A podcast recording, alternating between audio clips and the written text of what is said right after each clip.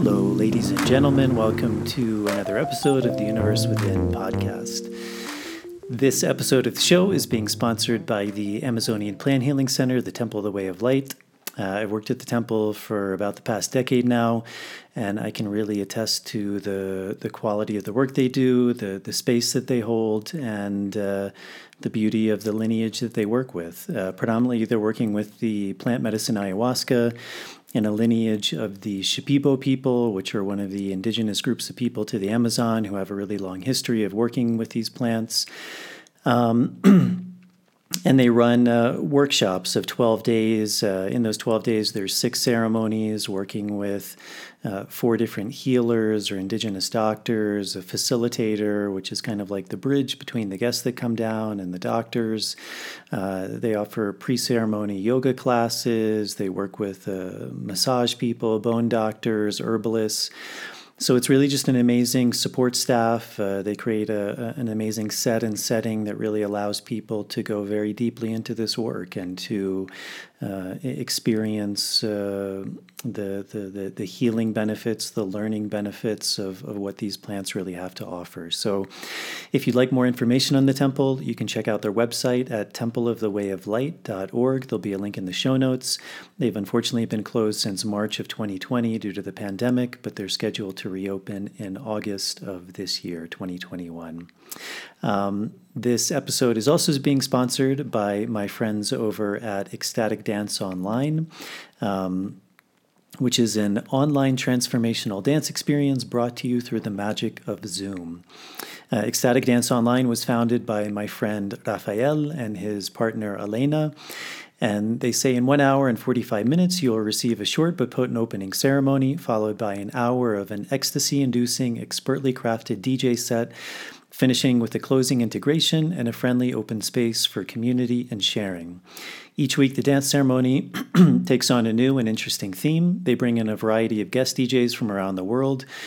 Uh, you will hear all different genres of music in an exciting tempo to stoke your inner alchemical fire. Uh, Raphael is a certified ecstatic dance DJ from Canada who is a dancer himself. He focuses on the importance of the inner work, on processing emotions and feelings, and guides in the healing process with his music. And Elena is a passionate dancer herself and a true nomad. She brings her vast ecstatic dance experience, love of life, and skills as a certified dance movement therapist to the opening and closing settings. Uh, I had the chance to participate in one, and I think they create a, a really beautiful space. Uh, so if you're interested in ecstatic dance, check them out. Uh, the link to their website and all of the music will also be in the show notes. And then finally, uh, myself and my friend and colleague, Marav Artsy, who I interviewed in episode 28, will be continuing to run diets, dietas, here in the Sacred Valley of Peru. And that's the one of the traditional processes in which uh, the, the aspirant or the the, the, the person coming down has a chance to to go into isolation, uh, a period of fasting, meditation, concentration, uh, and ingesting one of these medicinal and teacher plants to really begin to, to learn from them and also to heal from them. Uh, so it's a really beautiful way to deepen one's relationship with plants, plant medicine, the plant world, uh, and to experience all that has to offer. Um, so if you're interested in that, uh, you can check out some of my other uh, interviews. I interviewed Marav, uh, again, I believe it was episode 28. Uh, and then some of the earlier episodes, I, I did a, a, an introduction to the process of dieting uh, and also an episode on tobacco, which is uh, one of the, the, the, main tools that we use in that dieting process. Um, so, our next diet will have probably already started when this comes out. Uh, we're doing a diet in the month of May, uh, and then we have another one coming up in the month of September. So, for more information on that, you can check out my website at nicotianarustica.org and Marav's site at tobaccodiets.com. There'll be a link to both of those in the show notes. My guest on today's episode is my friend Bill Park. I met uh, Bill probably about a decade now when I when I first arrived in the Amazon. Uh, and from the start, I, I found him very fascinating. Um, we we share a little bit of a similar story.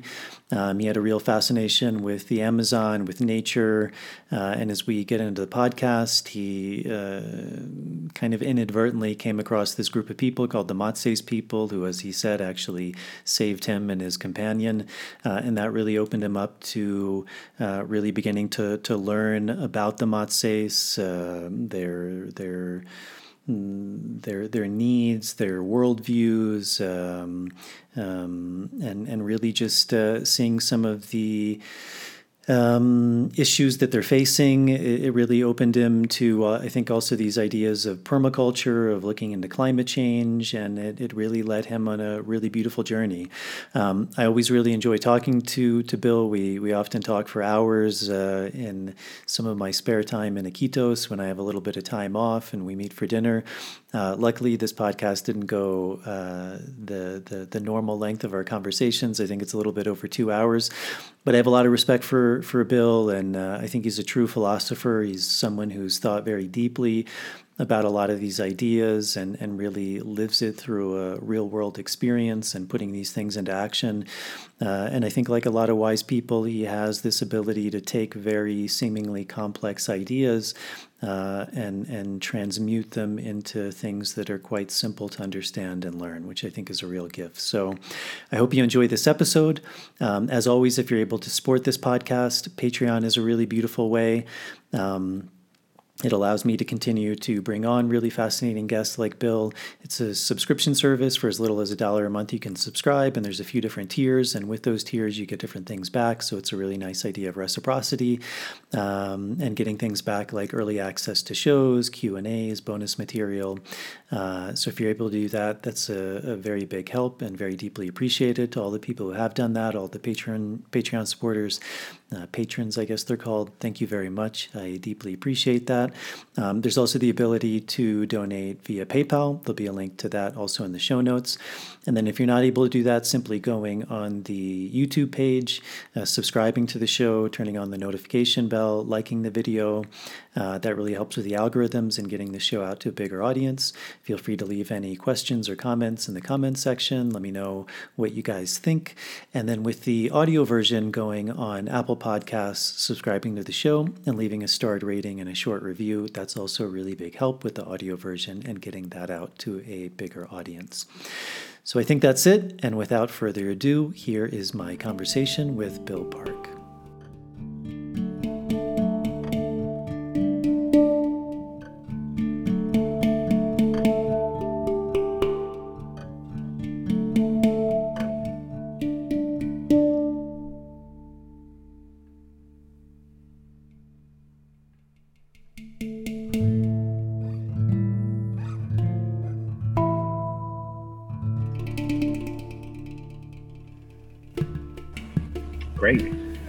Cool, man. It's good to see you. Uh, welcome, welcome to the show. I've got a show now. well, congratulations on the show, and uh, it's great to be here. And thank you for inviting me. Yeah, man. So um, I met you, I, I, don't know, a, a, number of years ago now. I mean, it, it's probably been close to a decade now. Um, the the age is is is wearing on both of our faces a little bit. Um, but I, I met you. Uh, probably the first time I met you was I don't know maybe at, at a, a, little restaurant in Iquitos called Dawn of the Amazon. I, don't know how we first connected. I, I don't remember that, but uh, I mean we we seemed to hit it off right away, and I was really interested in the work you were doing. I, I was working at a big plant medicine center, the Temple of the Way of Light. And uh, so, maybe just to start, um, just to introduce yourself to the audience. Uh, I mean, this is always a big question, and but but who you are, where you come from, and, and how you found yourself in the in the Peruvian Amazon. Okay, so uh, so I grew up in uh, uh, Bronxville, New York, which is uh, kind of between the Long Island Sound and the Hudson River, near the Bronx River, uh, near uh, you know like about 17 miles from Midtown Manhattan. And so as a, as a kid, I was always wanting to be in nature. So everything was, you know, the nature is very fragmented. So maybe a strip of trees along the Bronx River, or just uh, like a half of a block that had some forest on it. So I was always, uh, you know, enjoyed that and, you know, like finding bugs and, you know, looking at birds and all that kind of stuff. And so, but I always had this uh, desire to like see what I at the time believed to be, you know, real nature.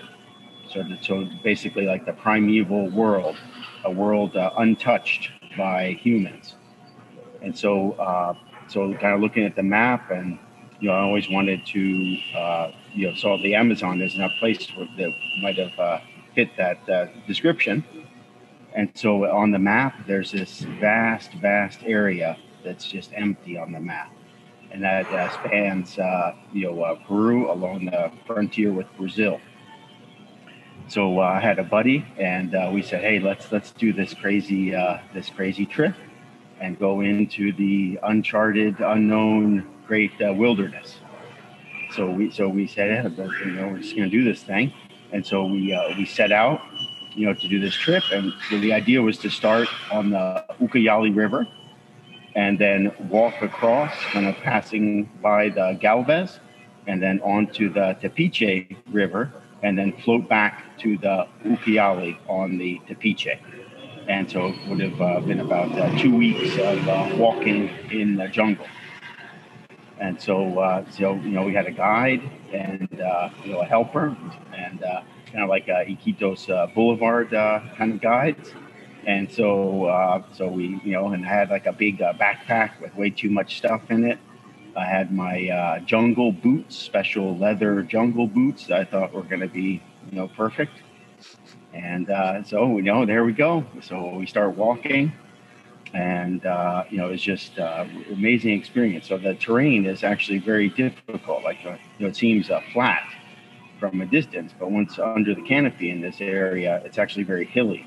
So you kind of go up uh, up hills, and there are lots of fallen logs. So you have to kind of scramble over the logs, under the log, and then down. You know, it's slippery.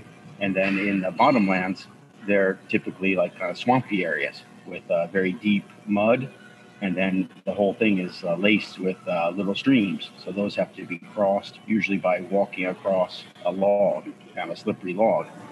So we're, we're cruising along, and uh, you know things are going well, and uh, just uh, you know amazing. All the all the animals, the plants, so much life, you know everything just teeming with life, every shape, every color, just uh, you know, really just beautiful. And you know at, at, night, you know we had these uh, jungle hammocks, which uh, you've seen, and uh, you know basically with an enclosed uh, mosquito net, so you kind of get in there from the bottom and seal yourself in, and then the sounds at night are just uh, unbelievable, so loud like that, almost like being in a nightclub or something. So if you're sitting next to someone, you have to speak with a raised voice. And just you know every pitch and uh, frequency you could imagine all at once, and it's kind of this feeling of just everything just around you and uh, and even like uh, there there's uh, uh some uh, like a type of hawk that makes a, a, sound, a call that sounds just like a human. So like on our first night, there we are in our hammocks, and imagine like uh, if you were like a person, you know, screaming, like with the most like urgent voice, like a desperation, like a primal desperation and so it sounded like yelling, Raoul. So we hear this thing, Raoul. And so uh, we came like, you know, looking for our lights and kind of bumbling out of our hammocks and shining around. Like, Who's Raoul? What's he doing out here? This is, and, and, of course, you know, the guys were just, you know, laughing hysterically and say, relax, relax. No, there's no uh, Raoul. It's uh, the type of uh, hawk that's calling. And so, you know, but just, you know, I'm trying to like everything is just uh, you know intense. Like so many colors, shapes, uh, you know, amazing. You know, monkeys, birds, you know, just uh, unusual uh, uh, animals. So you know we're so we keep uh, going. The next day we're plowing along. Everything's going great. And one of the things about the jungle that I'm sure a lot of your viewers know is that because of the humidity in the air, when you sweat, the sweating does not cool you off because it doesn't evaporate so it can't. There's no evaporative cooling, so you're just sweating. So we had uh, uh, you know, like uh, little uh, packets of uh, like uh, hydration stuff that w- was it wasn't real. So we were drinking that, and then you know we had this idea to drink uh, like incredible amounts of water, you know, the water filter, the whole thing. And so, just if anyone's there, I mean, the, the solution is real salt tablets like that welders use. So so you know, so we were just sweating like crazy, and and uh, by the third day, my uh, friend started to have a lot of uh, cramping, and uh, you know, you know, started to go a little slower. And then uh, I think on the fourth day, so you know, we're remember now we're four days walking from nowhere in the middle of the forest. So there's no there's nowhere to run, nowhere to hide. This is you know, it's real. So uh, like we're walking along, and he, he ducked all of a sudden and said, "Look out!" A missile. I was like, okay, like, and I thought he was like kind of kidding around or it's gonna be some kind of joke. And uh, but but he seemed very serious and seemed to be getting a little bit disoriented.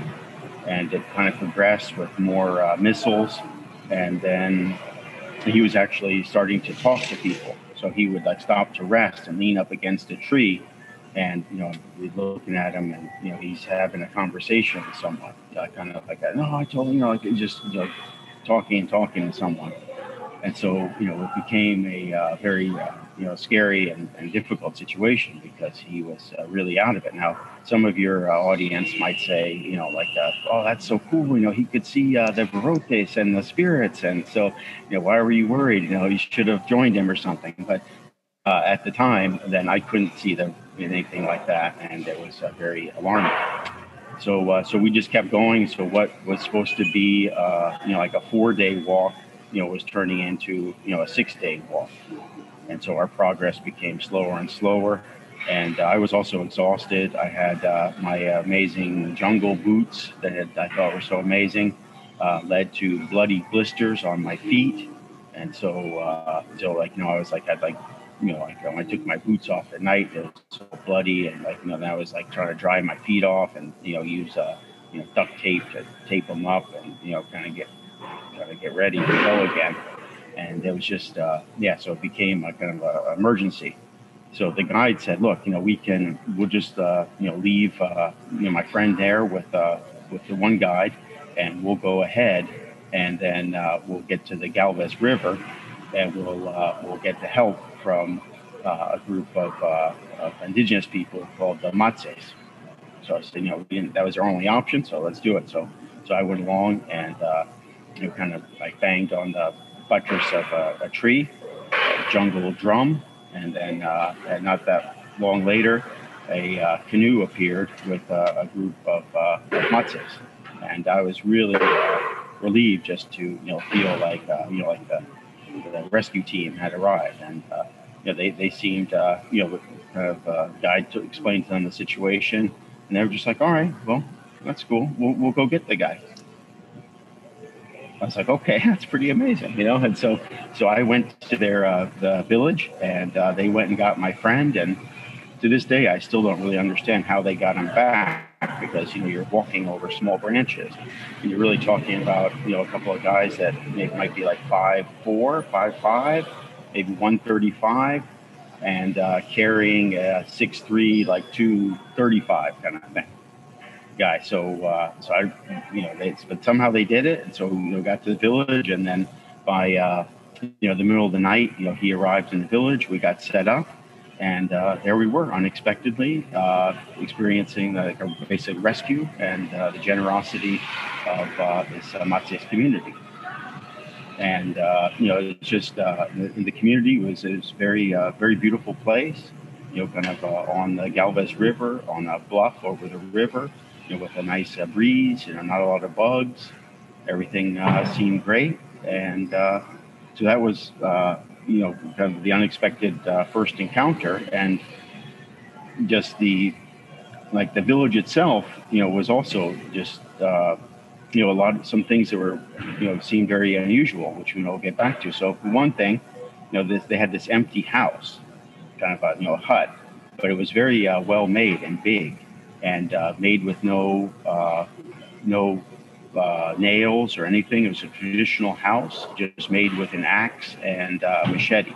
So using vines to tie everything together, but it was very, uh, very well made and just super comfortable. All kinds of fruit trees in the back, uh, pepper bush in the front, and just really set up. So kind of said like, well, whose house is this? And so they said, well, this is. there was a gringo that came here. He learned our language and then he started running around in the woods naked hunting animals. I was like, well, okay, sure. Like, uh, I don't believe any of that, but if that's uh, what you're telling me, then that's cool. And so, uh, you know, and then, you know, like uh, some other things that were just kind of at the time incredibly shocking, you know, like, so this, uh, like an old uh, woman is there and, you know, was very helpful and friendly. And they said, well, she's a captive. So what do you mean she's what, what does that mean? Like, oh, she was captured when she was a girl and, and uh, brought here. And you know, at the time, you know, obviously, you know, I'd heard about these stories, but just to be sitting there next to someone who was a captive, but everything was you know totally relaxed, and she was very friendly, happy, I had her whole uh, family. But that was another thing that was uh, really kind of struck me, like, what is going on here? And then, kind of walking around the village, they had a a basketball court. So, you know, but uh, so I was kind of asking, okay, what's the deal here? Like, uh, you know, so there was no uh, economic activity at that time, really. So everyone, you know, everyone was a subsistence life. They, they hunted and farmed and fished and uh, made most of the things they had and traded for clothes, boots, and metal tools, basically. And uh, there were no police, uh, no presence of any government, and yet they had a basketball court. So I said, you know, do, do Matses play uh, uh, basketball? They said, no, no, they don't, I don't even think they know what it is. But uh, so why is there a bat? You know, so it's just these, you know, like the typical of the jungle. You know, these kind of uh, seemingly, uh, you know, very perplexing and strange uh, things, and the whole, you know, situation. Just you know, seeing you know electric eels and giant otters and pink dolphins. It's just really a, a magical place and also the hospitality of the people. And it really kind of struck me. Like imagine, you know, like in uh, in uh, Bronxville, where I'm from, my hometown. Let's say there were some like uh, bumbling uh, fools that were in trouble. No, no money, no uh, nothing to offer, no money. What would and said, hey, I know we're in trouble. We need help. Like, what you know, would people really, uh, you know, invite them, give them a place to stay, feed them, and uh, transport them to, to wherever they needed to go. You know, so that that kind of kindness really was really shocking because uh, remember we we uh, didn't have any plan to uh, like uh, encounter anyone or do anything other than be in the forest. So we didn't have uh, you know money with us. You know, just had like a, just a little bit of money. So they said, look, you know, just you you know, we'll, we'll take you to the you know the, the military base about you know 10 hours downriver and uh, you know then you can uh, you know then uh, you know for the cost of the gas and stuff you can just uh, you know pay us later kind of thing. So that was uh, that was pretty uh, pretty amazing, and so so you know I was really moved by that experience, and and and then from like my idea of the wilderness was then also shattered and I realized that this uh, kind of uh, the wilderness or the world without people, you know, isn't doesn't exist. And so anywhere that's habitable, you know, in the world there have been for you know like hundred thousand years or something or more.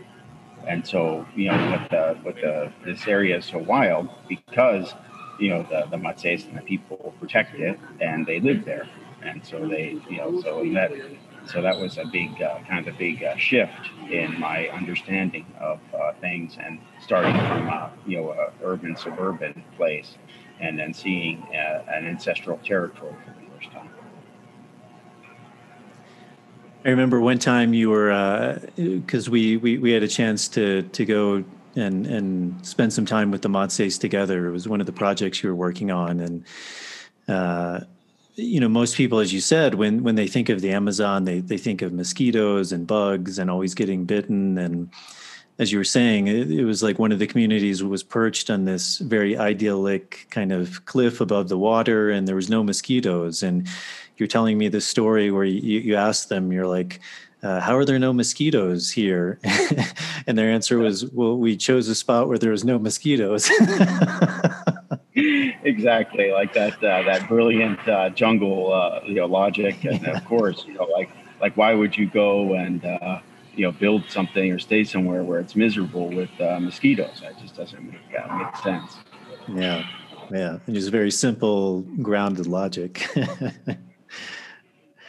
um, so so you were you're living in the U.S. at this point. You, you come down. You, you have this really kind of moving experience. It, it begins to open you to, to different ways of, of, of seeing things. Was there was there a plan to to move to the Amazon? And um, because I, I know you you have a number of different projects. You you you work with uh, various indigenous communities with kind of agroforestry, permaculture, promoting a, a kind of. A, and, and, correct me if I'm wrong, but but uh, certain crops that can be profitable that that benefit those groups and also the people who consume those. Was there was that an idea that you had had, or, or that when you when you move when you had that experience in the Amazon, that was something that, that kind of was created out of that experience? Yes, but I, I mean, I was uh, living in Santa Cruz, California, so I just went home and you know got back to my uh, life in Santa Cruz. So I had no at that time I had no idea. And, uh, you know, I mean, if you had asked me then, I would say, yeah, I mean, I'd like to help do something. I love the uh, Amazon, but, you know, what what could I do? You know, I'm just a regular guy here in um, California. So at that point, no. But then, so uh, I wanted to, you know, because we had, uh, you know, the, had the issues with my feet, and uh, you know, the trip was, uh, you know, a success in some sense, but it wasn't exactly what I wanted. So a couple years later, I went back by myself and then uh, did uh, a similar trip, uh, you know, into into the same uh, area, and uh, also you know uh, met some of the, the Matses again during that second trip, and that's when you know I really started to to see that all the potential, and you know began to really have a desire to to actually you know uh, you know, start start some of these uh, projects. And so, so uh, go ahead. Yeah, can you can you describe those those projects that you're involved in? Sure, sure. So, uh, so with with regards to the the matses, then uh, so what happened is uh, uh, there was uh, there's a uh, my friend and your you know your friend uh, Chris Herndon, who's uh, you know a medical doctor, but when he was in uh, medical school and afterwards, he studied uh, traditional systems of medicine and uh, kind of in a comparative sense to uh, you know allopathic medicine, and you know really kind of realized that you know it's a, it's a different system of medicine. You know, it's not uh, you know you know, like a, there's not a, a, value association. They have a, a, different system of medicine with strengths and weaknesses. Allopathic medicine is a system with strengths and weaknesses. So I went to see a, a talk. So at this time, I was already, uh, you know, kind of uh, spending a lot of time in Peru, and uh, and uh, so I, I, went to see his talk, and then. Uh, you know, I was really excited about you know seeing the potential of uh, collaborating with him, so after the talk, you know, I kind of just kind of pushed everyone out of the way and went up and introduced myself and said, "Hey, you know, like uh, there's uh, there's an opportunity for this type of uh, you know of work of uh, traditional knowledge and uh, medicinal systems, and, and, there's great opportunities with the matses." So so he came down, and then you know we went up to visit the matses, and then kind of just to get an idea, and you know we you know kind of what's going on and then uh, and then during that trip we met uh, David Fleck by chance, and it turns out that the the guy who was uh, collect, you know catching animals and running around naked in the forest and learned the Matses language that was real, and that's now you know my good friend and uh, colleague uh, uh, Dave Fleck, who's a, a zoologist and linguist, and who now works with us, and so so we met him, and and uh, you know started to understand uh, what the Matses uh, you know situation was, and kind of what how that would fit into what our capabilities were. And so we decided, hey, you know, uh, uh, let's uh, let's try to do something. So let's we'll start a nonprofit, and you know we'll we'll start these projects. So so when you came along with us, that was the medicinal encyclopedia. So, so one of our, our first uh, kind of big project was to uh, help the Matses to guard their and preserve their traditional medicinal knowledge. So the Matses uh, use, you know, some probably around 2,000 different plants, and uh, they have their own system of medicine. And so, uh, due to the influence of missionaries and uh, you know and doctors, you know, discouraging that, that uh, system of medicine was in a steep decline, and really lived only in the, within the knowledge of a small group of elders. So, like uh, most Matses would know, uh, you know, some plants and you know have some idea about plants, but that wasn't that every Matses was a uh, plant master and so that was a small group, and they were aging. And one of the uh, the greatest uh, uh had uh, passed recently, uh, taking with him you know so much knowledge. So, in order to preserve that information, we decided to create an encyclopedia of uh, plant knowledge. So let me let me just say that like in uh, like our work with uh.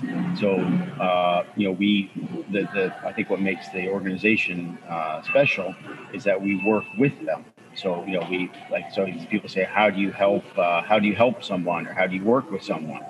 Well, the you know the answer is very simple. You talk to them, and uh, you know, and, say, hey, can we work together? Sure. What do you want to do? Okay, you know, and very you know a dialogue to develop you know a, a project. So so that was one of the uh, you know, I think that's really important. And, you know, like our, our communication and dialogue and, uh, you know, a real collaboration with Kamatse. So, so we can't do everything that they, you know, would like us to do, you know, you know, but so to find that overlap of what we can do and what they uh, really think is important.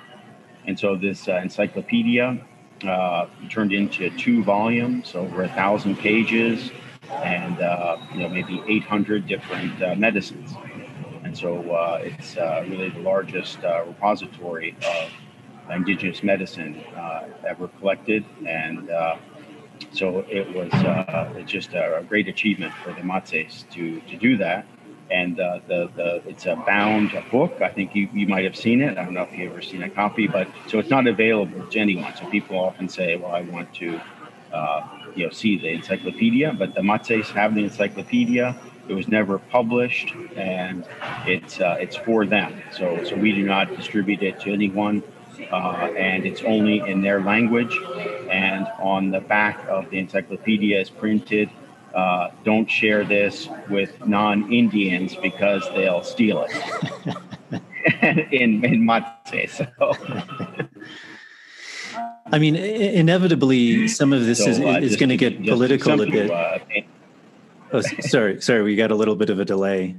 Um, but uh, you know, something I, I, find really fascinating, and, and that was that was one of the, the things I, I was I was so impressed when I when I went there with you was was that very idea of creating a, a medicine encyclopedia for the Matses in Matses and and also this idea very much like you said of of if you want to help someone asking them what they need. I mean first asking them if they want help and then and then how can one help? And it seems like a very different mentality. I mean so many ngos that i'm familiar with they come in with very specific ideas of how things should be without necessarily understanding all of the nuances of, of, of, culture and people and thoughts. And this is how things should be. This is what's going to make you better. This is what we want you to do and I see a lot of disillusionment when those people come in. Uh, it seems like you know predominantly Europeans to some degree, maybe North Americans, where there's this disillusion where they often realize like the people actually don't necessarily want what I think is best for them. So what was what was that? I mean, it seems like such a simple thing, but why do you think there's such a disconnect in in that ideology in which you're working with? Versus kind of what I, I've seen as being this more predominant ideology of we're going to help you by telling you exactly what you need to do. Yeah, so I mean, from my vantage, I mean, that's why you know I think it's good to start with that story because I, the Matse saved me. You know, I'm bumbling around, lost in the jungle, and they saved me. So they helped me in the way that I wanted to be helped, right? I didn't want to uh, like uh, join their tribe, you know, like learn, uh, you know, you know what I mean. So so they helped me within the framework of what I saw as being helped, and so uh, so that I mean that was one thing, and then also with uh, you know Dave Fleck, you know he he you know lived with the Matses, he lives with them, uh, you know, married to his Matses children, so he's you know really you know a huge advocate for the Matses. And then with uh, with Chris Herndon, you know, he had worked in these medicinal systems and had experience in Colombia and uh, Suriname, Brazil. And so uh, the team itself, you know, had a very different uh, idea about, uh, you know, really, uh, you know, just you know, working with people and just like you work with anyone else. You know, you work with uh, a contractor, you work with another company. I mean, there's a way, there are correct ways to work with people. It doesn't matter if it's, uh, you know, uh, you know, a plumber or an indigenous group. You, know, you, you, you, just work with people in that correct way that's mutually agreeable. And so there's, uh, you know, one of the, the real issues, I mean, is that, that, you know, the top down funding model. So a lot of NGOs are limited. So let's say, you know, you, you uh, have to receive uh, institutional grants and then each uh, granting organization has a very specific list of things that they fund. So you know, you apply for a grant. Well, you know, like uh, we only uh, fund programs for girls. Okay, that's great. You know, that's a huge problem and a huge issue of uh, you know of uh, you know lifting up uh, girls and you know, girls' education. That's great. But then for the on the ground NGO, then you know you're going to go to the village and say, "Hey, kids, come on over here." Um, uh, boys, you know, hey, get lost, okay? You get out of here, all right? And uh, but the girls, we have this program for you. You know, so that, that kind of a thing where you know their top-down uh, concept and what their uh, objectives, like of their like board of directors or the people who finance them, you know, say I'm passionate about uh, you know species, single species conservation, for example and so, like, does that species live by itself? I mean, it just like it's like a planet of that species or something. I mean, no, it's part of an ecosystem. It's part of right. So, so you have these kind of very uh, you know compartmentalized and uh, reductionist, basically, uh, concepts that are you know applied uh, from the top down, and that's why those projects, uh, you know, basically, I mean, it's almost like uh, like a thermodynamic thing. Like they are guaranteed to fail. Like there is no like energetic possibility for them to succeed in some way. So that that's one of the real problems. And then there are some groups, so they say, hey, look, I mean, this guy, uh, Dr. Fleck, is the you know leading expert in the Panoan language group. Lived with these people for uh, you know so many years. Here's the uh, one of their uh, leaders of their group. Let's talk to them and uh, see what they have to say. And then from that, then see where that overlap is to work together. So that's uh, so that's kind of what we uh, tried to uh, try to accomplish. And then, you know, like for dealing with this kind of top-down stuff, then we're also able to, you know, like uh, piece things together. So in other words, like someone only wants to work with girls, then you find another group that only wants to work with boys, and then you, know, you put it together, and then you can have a, you know, a, a project that uh, you know that kind of makes sense on the on the ground level. Something you mentioned, which is really interesting, and it's always something that, that's fascinated me, is on the one hand, there seems to be increasingly, uh, I think, thankfully, a, real recognition of, of indigenous customs, wisdom, values, how they are, in a way, guardians of the forest. And yet, it seems like for so long there's been this mentality, and it's still very prevalent kind of this idea that people are bad and the way to preserve nature is to just purge it of all of the people, and then nature will just flourish. And something you mentioned, which I think is really important, is this idea that, that when you saw the Matses, you, you saw that there was a very symbiotic relationship of these people living in the lands and actually as you said they, they viewed themselves as, as the custodians the guardians and, and they were caring for the land and, and there was actually a, a symbiotic benefit of, of that relation between man and nature. Is that something you've seen as well? And, and, and why do you think there is that, that kind of, seems like still a very prevalent view of, of like people bad, we have to get rid of all the people for nature to be able to flourish? Okay. So uh, I guess uh, I would answer that by let's look at the uh, because like the, the people bad thing is true. I mean, in some cases, right? So let's look at this. So you have, uh, let's say you have a, a indigenous ancestral territory here in the Amazon, okay? And then you have the dominant uh, consumer society. So how does the uh, dominant consumer society see the forest, see this uh, same space? Well, what do you got? Some minerals there. You got uh, some petroleum. Got maybe some gold. You know, uh, some minerals under the ground. We can uh, you know extract that what's in the river. Oh, got fish. Those are really delicious fish. We can send them to a gourmet restaurant in uh, in Tokyo. We have little tiny fish too. Those are really pretty. Let's scoop those up and we can sell them in the aquarium trade. What's that? A monkey? Oh, it's a rare monkey. We'll send it to a zoo. Oh, the common monkeys. Oh, we'll sell those as pets. Well, oh, look at that bug. Let's. Uh, there's a beetle. Let's uh, pin that on a board. Look at the butterfly. Yeah, pin that on a board. Got a parrot Good. Sell it. Let's capture it. Sell it. Uh, what else you got? Uh, trees. Look at all these trees. Boy, now we can make uh, you know toilet paper and uh, do ex- you know expensive furniture from these uh, from all these uh, trees. So you know, like that kind of uh, culture of just you know extractivist mentality. So everything you know is just like a fungible asset that can just be mowed down and turned into money and then even the the Matses uh, or even like indigenous peoples, uh, the, their very society itself. So you have uh, like I would say an academic.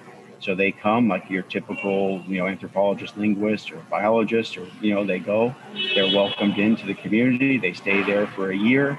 They turn that experience into an entire career for themselves. They take it back to a university. The university uh, you know, has classes and is a giant uh, commercial enterprise in some sense. And so, what's what's given back to the uh, indigenous people? Well, you know, uh, academic grants do not include uh, any provisions for the benefit of indigenous peoples or the communities they live in.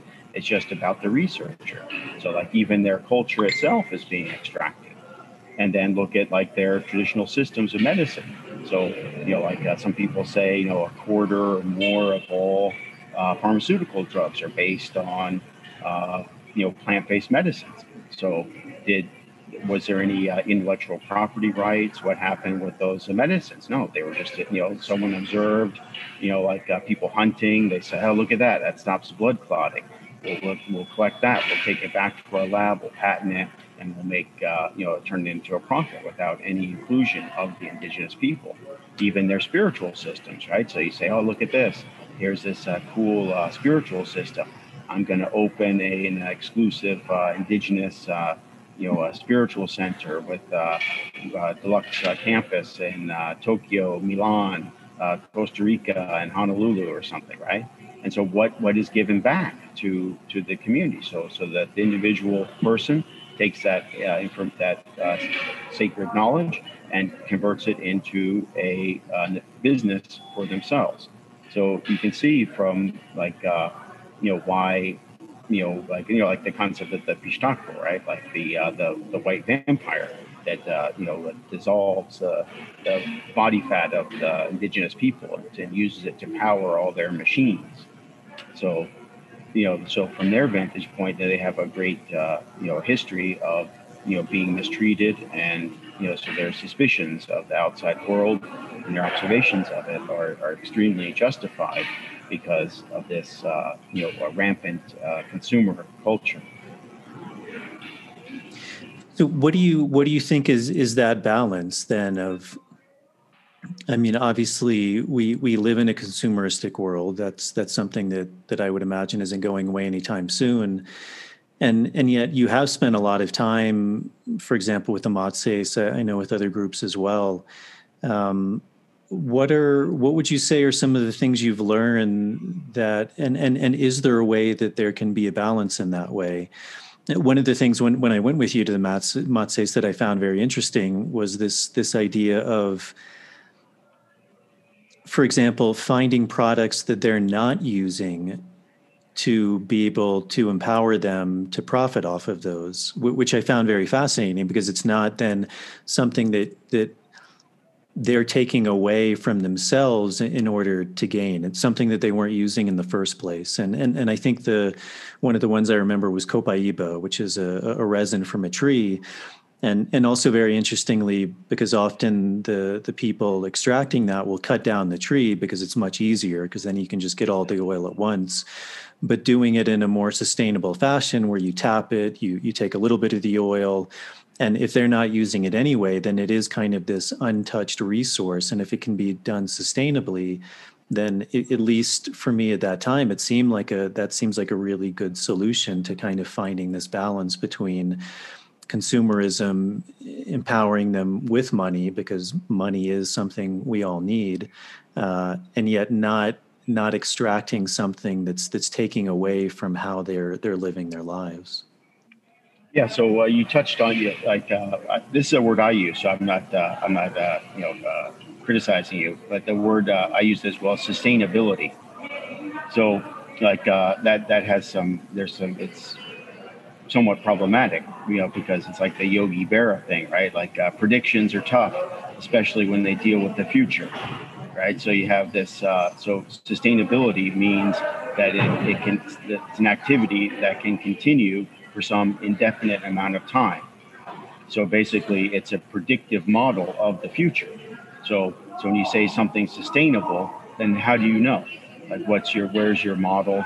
So, what what variables are you looking at for predicting this future uh, condition?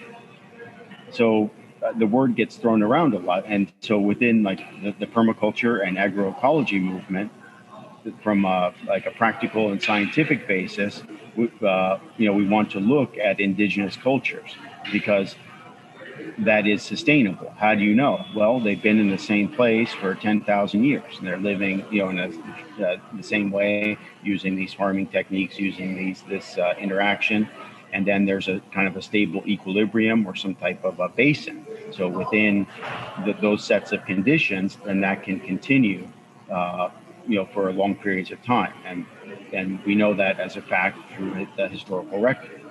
So, so within like uh, permaculture and agroecology, we want to look at those, uh, you know, truly sustainable, uh, you know, practices, and then see uh, how, uh, you know, that can be modeled, uh, you know, to, you know, basically meet the needs for food, you know, fibers, shelter, medicine and energy for for people. And so within this permaculture movement, though, like I hope everyone reads uh, David Holmgren's book, uh, Permaculture: Pathways Beyond Sustainability. It's a brilliant book and uh, a very important book by uh, by a great uh, person who's really doing a lot to for humanity. So, uh, but the basic premise is so so there has to be an energy descent so in other words, like if, if you ask me the question, say, hey, Bill, uh, you know, uh, how can we survive on the planet and, you know, support uh, parasitic uh, billionaires and their lavish lifestyles? Hmm, like, I don't know. Like, I don't, that's, I don't even like that question. It's not a good question, right? But, but from, from like Holmgren's work, and he's saying is that the, the ancient sunlight, you know, or the uh, you know petroleum resources, you know, uh, oil, natural gas, and uh, coal, you know, should be seen as a gift because we're able to capture ancient sunlight and, turn that into energy now. So basically, you're kind of uh, look at it as like kind of like dip, dipping into your savings account, and so. Uh, so and take that those conditions to kind of catalyze and set up a uh, society and uh, you know energy profile that does not deplete the non-renewable resources and switches from non-renewable to renewable resources. And then and then on a regional scale then uh, you know looking at the energy and the extractive level so that no region is depleted. So in other words so not the one area isn't depleting another. So that and then you know and then you know have products and an exchange of, of, products that do not uh, uh, involve you know uh, resource depletion that would basically crash the system. And and how how would he or how would you define a, a renewable resource? Well, that's uh, so. In other words, like that's usually like uh, like so. Like an example would be timber, uh, or like uh, like the flowing of water. So you know it's not uh, you know the timber grows back, the water continues to flow, and so then like the key uh, non-renewable resources are things like like phosphorus and, and mineral resources and metals and things like that that are mined, and then because you know so those uh, from a, from Holmgren's and the permaculture perspective, that's where you really have to focus on minimizing and really using those resources incredibly wisely, and so like the we can talk a little bit about climate so-called climate change and uh, and uh, but you know, like when you see like read Holmgren's book and understand this energy descent. So he's calling for people to you know have their needs met in terms of you know food, shelter, fiber, uh, medicines, uh, peace, security, you know everything that people need to thrive, but having those met without uh, any you know taking you know violence and taking things from other people or in a, a way that crashes the system and so so the real uh, one of the I think one of the really important things is to understand you know on on our planet that you know like uh, there's a great paper that was done I'm sorry I don't remember the authors names but kind of looking at the uh, the earth as a battery.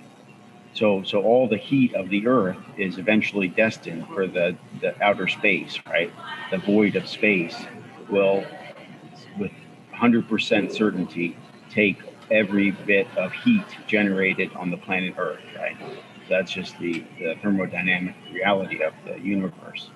So we look at the Earth as a battery, so the space is an anode, the Earth is a cathode.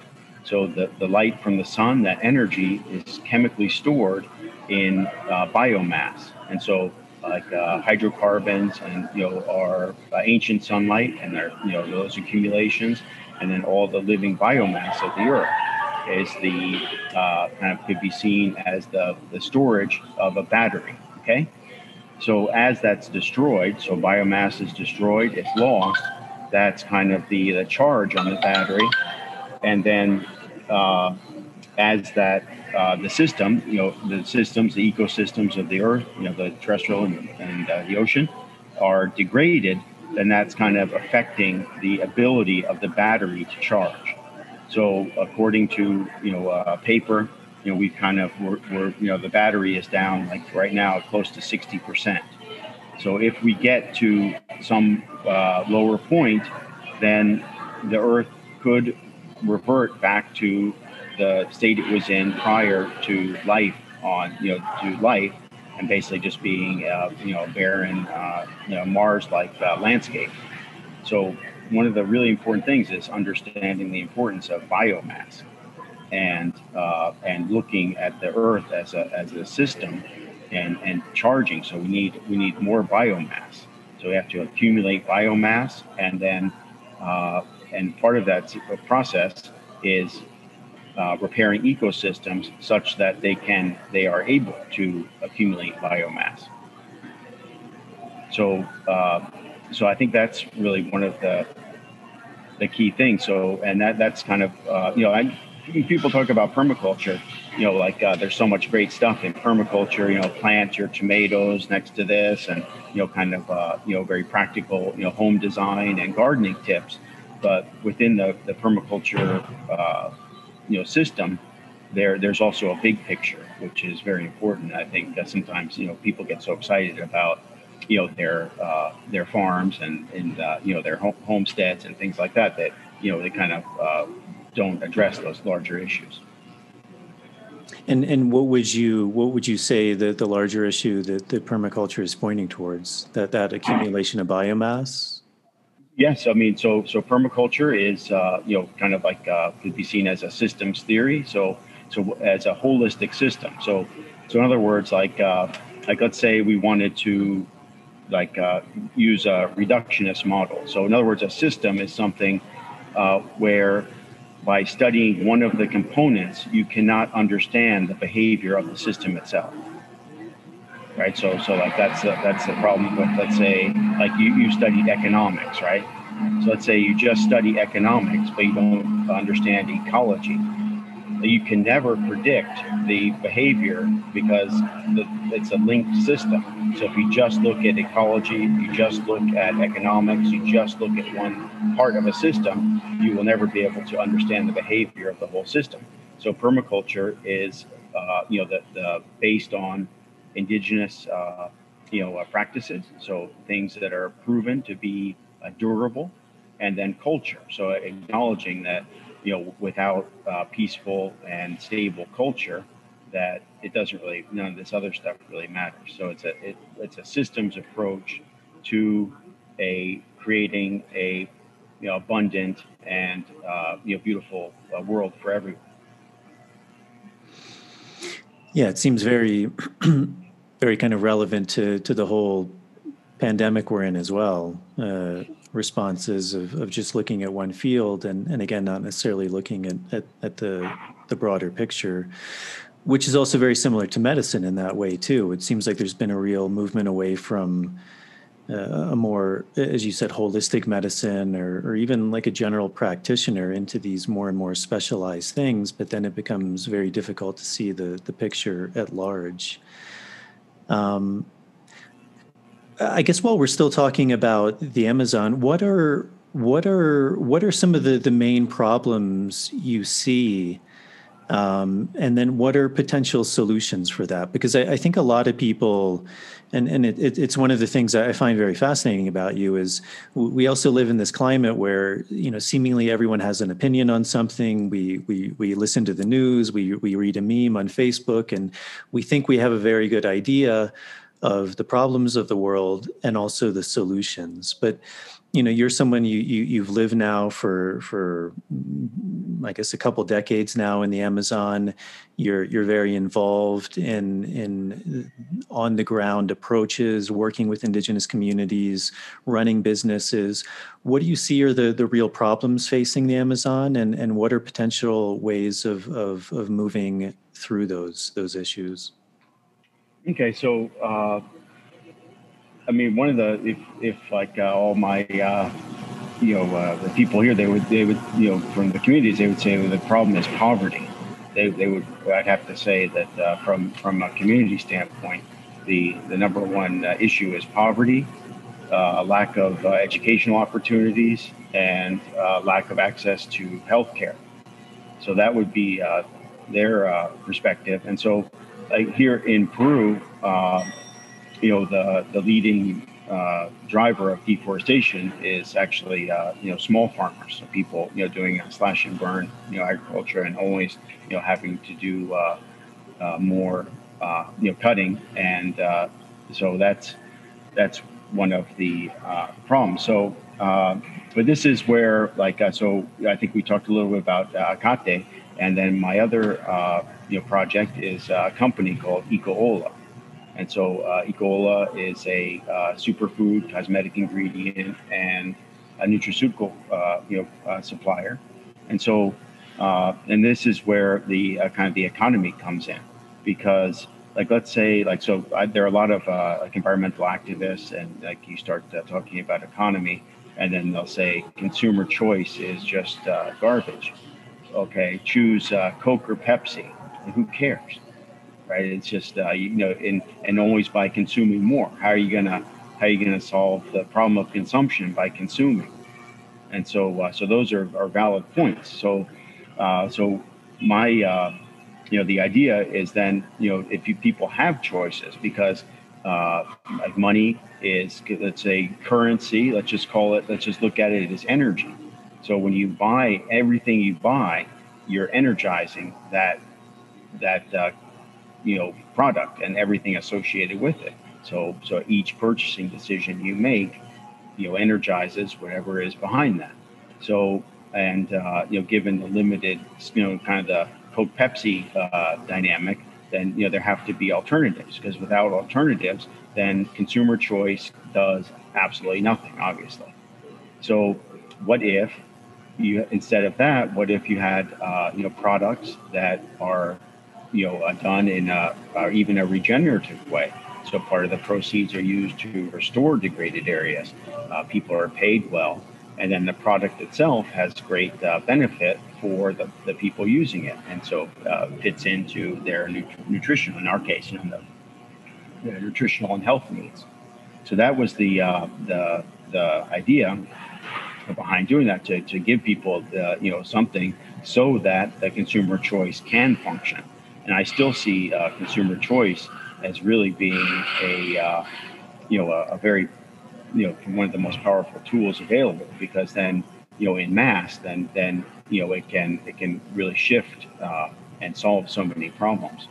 And so uh, so when you know, being in the jungle, you know, you try so many amazing things and you know different uh, foods and different stuff. So I said, wow, you know, this is so so uh, so amazing, and uh, all these uh, these products. How you know? Then I realized that you know these product, you know, these native plants that have uh, you know uh, fruits and seeds that you know have you know nutrients that are really lacking and in you know the typical Western diet.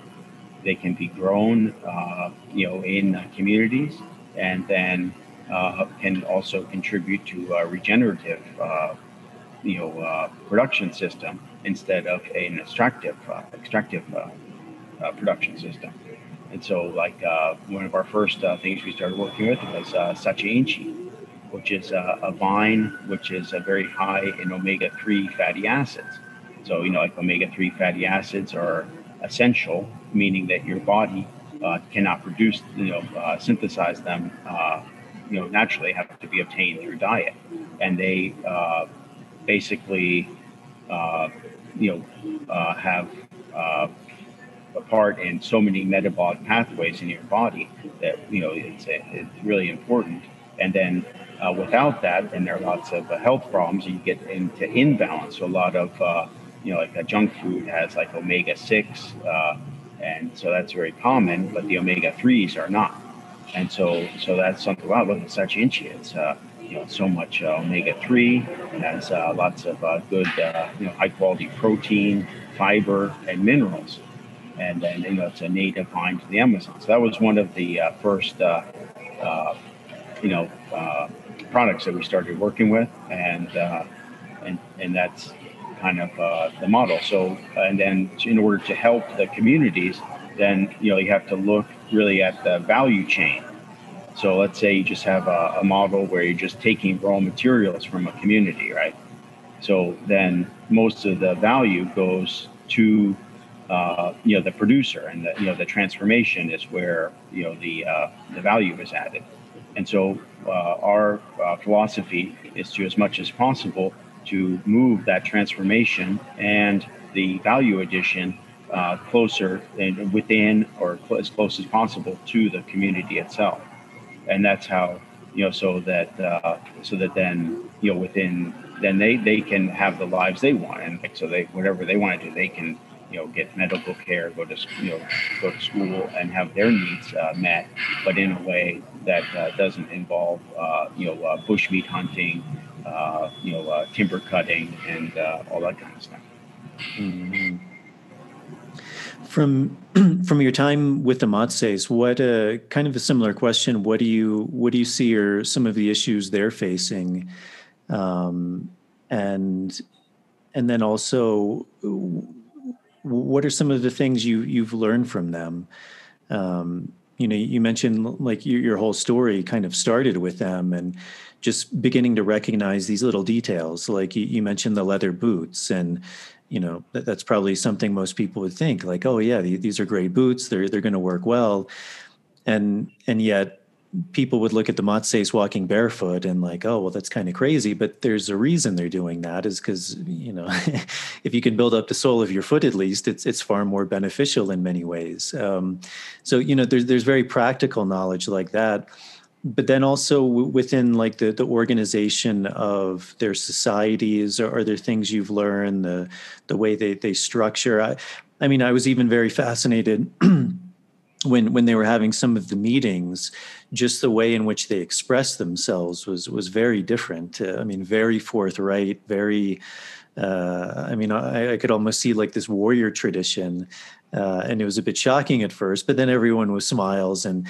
but so it's it's a group of people that have been relatively isolated and so they've i think like anything in an environment they develop very particular ways of doing things of seeing the world that are obviously very beneficial to them. Um, but for yourself are, are, there things that, that you've seen that you've really understood or maybe not just beneficial for them but but ways that they've they've developed learning or seeing the world that are also very beneficial for the world at large Sure. I mean, I think one of the most uh, really shocking things is in a Matses community, like there there are no police, and traditionally, no one is in charge. Like, so there's no uh, headman or president or king. So, you know, they, they, so who's in charge here? Everyone, no one, however you want to uh, look at it. And so you have a community with, uh, you know, and uh, everyone has a shotgun, and uh, you know, they, they've been uh, in peace. And, you know, almost I've never really heard of any, uh, other than like the family disputes, like uh, no, no uh, uh, violence. So that was really the amazing thing to see that, you know, that kind of that uh, Matses uh, idea of uh, kind of, you know, like uh, helping each other. So if you, you know, we can work together. And if you ask me for help, I'll, I'll help you if I, if I can but I, I'm, you know, but you can't compel me to do anything, and no one can compel me to do anything. But you know, obviously, if I don't help you, uh, then you know, when I need help, you probably would be hesitant to help me as well. So, uh, you know, so that type of, uh, uh you know, just a society that where, you know, like uh, without any kind of like a hierarchical or you know, uh, you know, control of, of people. Mm-hmm.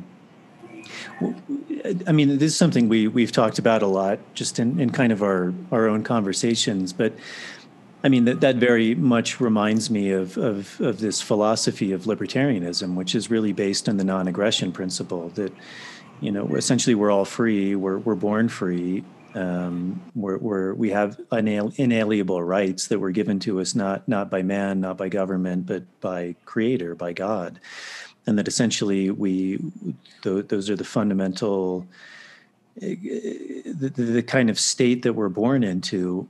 And it, it seems like i think for a lot of people maybe they can picture that on a smaller scale. Um, you know this idea that there are no police there there is no hierarchy there there is no leader. And yet for most people that seems like such a foreign concept that that there isn't a government. There isn't someone telling you what to do. There there's not uh, a group of people who have absolute power and can use coercion to to to subdue you into doing what kind of the the collective good says you need to do. Uh, why do you think that's such a, a difficult thing for people to grasp that that there is this way of life that's possible do you think it's just it takes a complete leap of faith or, or, or, just the way we've been brought up is is so ingrained in this more hierarchical structure? What, what is the origin of power? What is the origin of, of, of rights and liberty that it's just it's such a, a, different way of viewing the world that it's so hard for people to actually take that in and, and comprehend that? Yeah i think part of it is just the ability to cooperate. So for example like uh, like uh, you know, like uh, my uh, my wife was, you know, I was always telling her about uh, you know uh, uh, libertarianism and stuff, and so so we go to visit, you know, like her family in Lima, and so there's a collective, you know, like a common area, and they had this whole security system with cameras and. and guards, you know, so they'd actually review the security system, and the people who were littering or not picking up after their dogs it would then be uh, given these uh, big fines. And so the, the common area was uh, was very pleasant. You go out there and and you know just to do your thing, very pleasant. So they they stopped the security system, so they no one was monitoring the cameras, and they stopped doing the fines. And we went back there, and there's just uh, you know dog poop everywhere and uh, you know it's just uh, basically the whole space became unusable and so, right, so that's the thing. So, like, uh, you know, it's great, you know, like, uh, you know, obviously, you know, at some point, you know, like, uh, people have to be autonomous and, and that, but there has to be some type of personal responsibility ingrained. And then also, everyone has to be practicing. Like, so the Matses are all kin. and they they you know they grow up together, and so they're practicing one culture, so they have a common uh, you know framework within which they're operating, and you know and also a lack of specialization. So like uh, you know like every, you know maybe there's uh, someone who's really good at this, or someone who's uh, you know a, uh, uh, a plant healer. But basically everyone you know has a farm everyone uh, you know does their thing. And you know kind of in the same way. So when you have these different societies then it becomes much much more challenging for people to have personal responsibility. So like you know pick up after your dog or you know then and then you know you get into that whole thing of the kind of race to the bottom with cheating well you know like you know, I, there's dog poop all over the place anyway, so I can't use the park. So, so you know, I'll just let my dog uh, poop as well, because uh, you know, then uh, why should I just be the only one? Because it won't have any net impact because uh, you know, there's so much dog. Poop.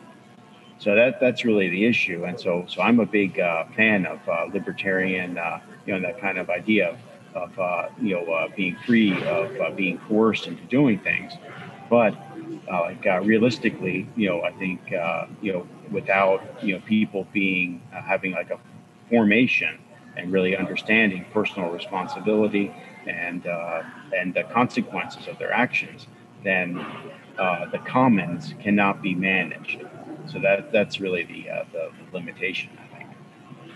And do you think with the Matses, that's just something that, that's very much ingrained in them from from when they're born? Is is like, hey, look, like you do have certain responsibilities. There there are things you have to do. Uh, you know, if, if you don't go and hunt, as you said, like why why are we going to give you food? Like you know, you're not special. You right? Yeah, exactly. So so they have uh, you know it's kind of a uh, and then also the you know like the you know the the resource uh, usage. So like uh, traditionally, so the the Matses would uh, were semi-nomadic.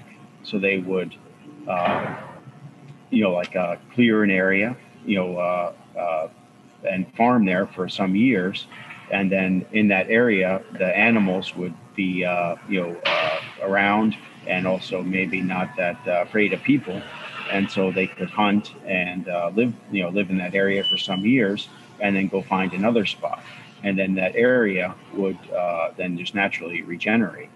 So you have uh, you know a system that uh, can you know is very durable. So now the Matses are you know after the missionaries they live in you know settled uh, little villages, and so now you know they're facing problems with uh, you know with uh, hunting because you know they have to go uh, further and further to uh, to encounter animals, and animals are also very uh, wary, and then also you know you have these kind of rings of degraded areas. So the Matses themselves are, are facing this uh, this problem now as they, uh, you know, uh, kind of adopt, uh, you know, uh, you know, settled uh, life, and then you know the Matses. I mean, I think it's really important to point out that, you know, like indigenous people have, you know, a lot, like, you know, get away from this kind of idealized view of like perfect health. So the Matses, you know, do have a lot of health problems they suffer from uh, you know hepatitis and uh, malaria, to name, to name uh, two of them, and then like uh, also like uh, dental uh, issues. So that you know, like they have like like tooth pullers and like some very rudimentary dental stuff they can do, but that's something that's missing. So you know they do have their plant medicines, and you know that really helps. But you know that there are certainly health issues that they face, and then also uh, engage in commerce. Mm-hmm. So, I mean, uh, this is obviously a very big question, but what do you, where do you think that balance can be found? Uh, something that comes to mind is uh, someone was speaking to me the other day about um, Acaté, uh, which is the the Matses word for the the kambo or the the sapo, like the the the, the frog venom that they use as medicine, and uh, you know there there was like a picture of this frog kind of uh, you know they they tie it up, they kind of sprawl it out on these on these stakes, and they they kind of uh, tickle or massage its back leg, and it excretes this venom which they use for medicine. Um, and the person was saying, you know, that seems very cruel.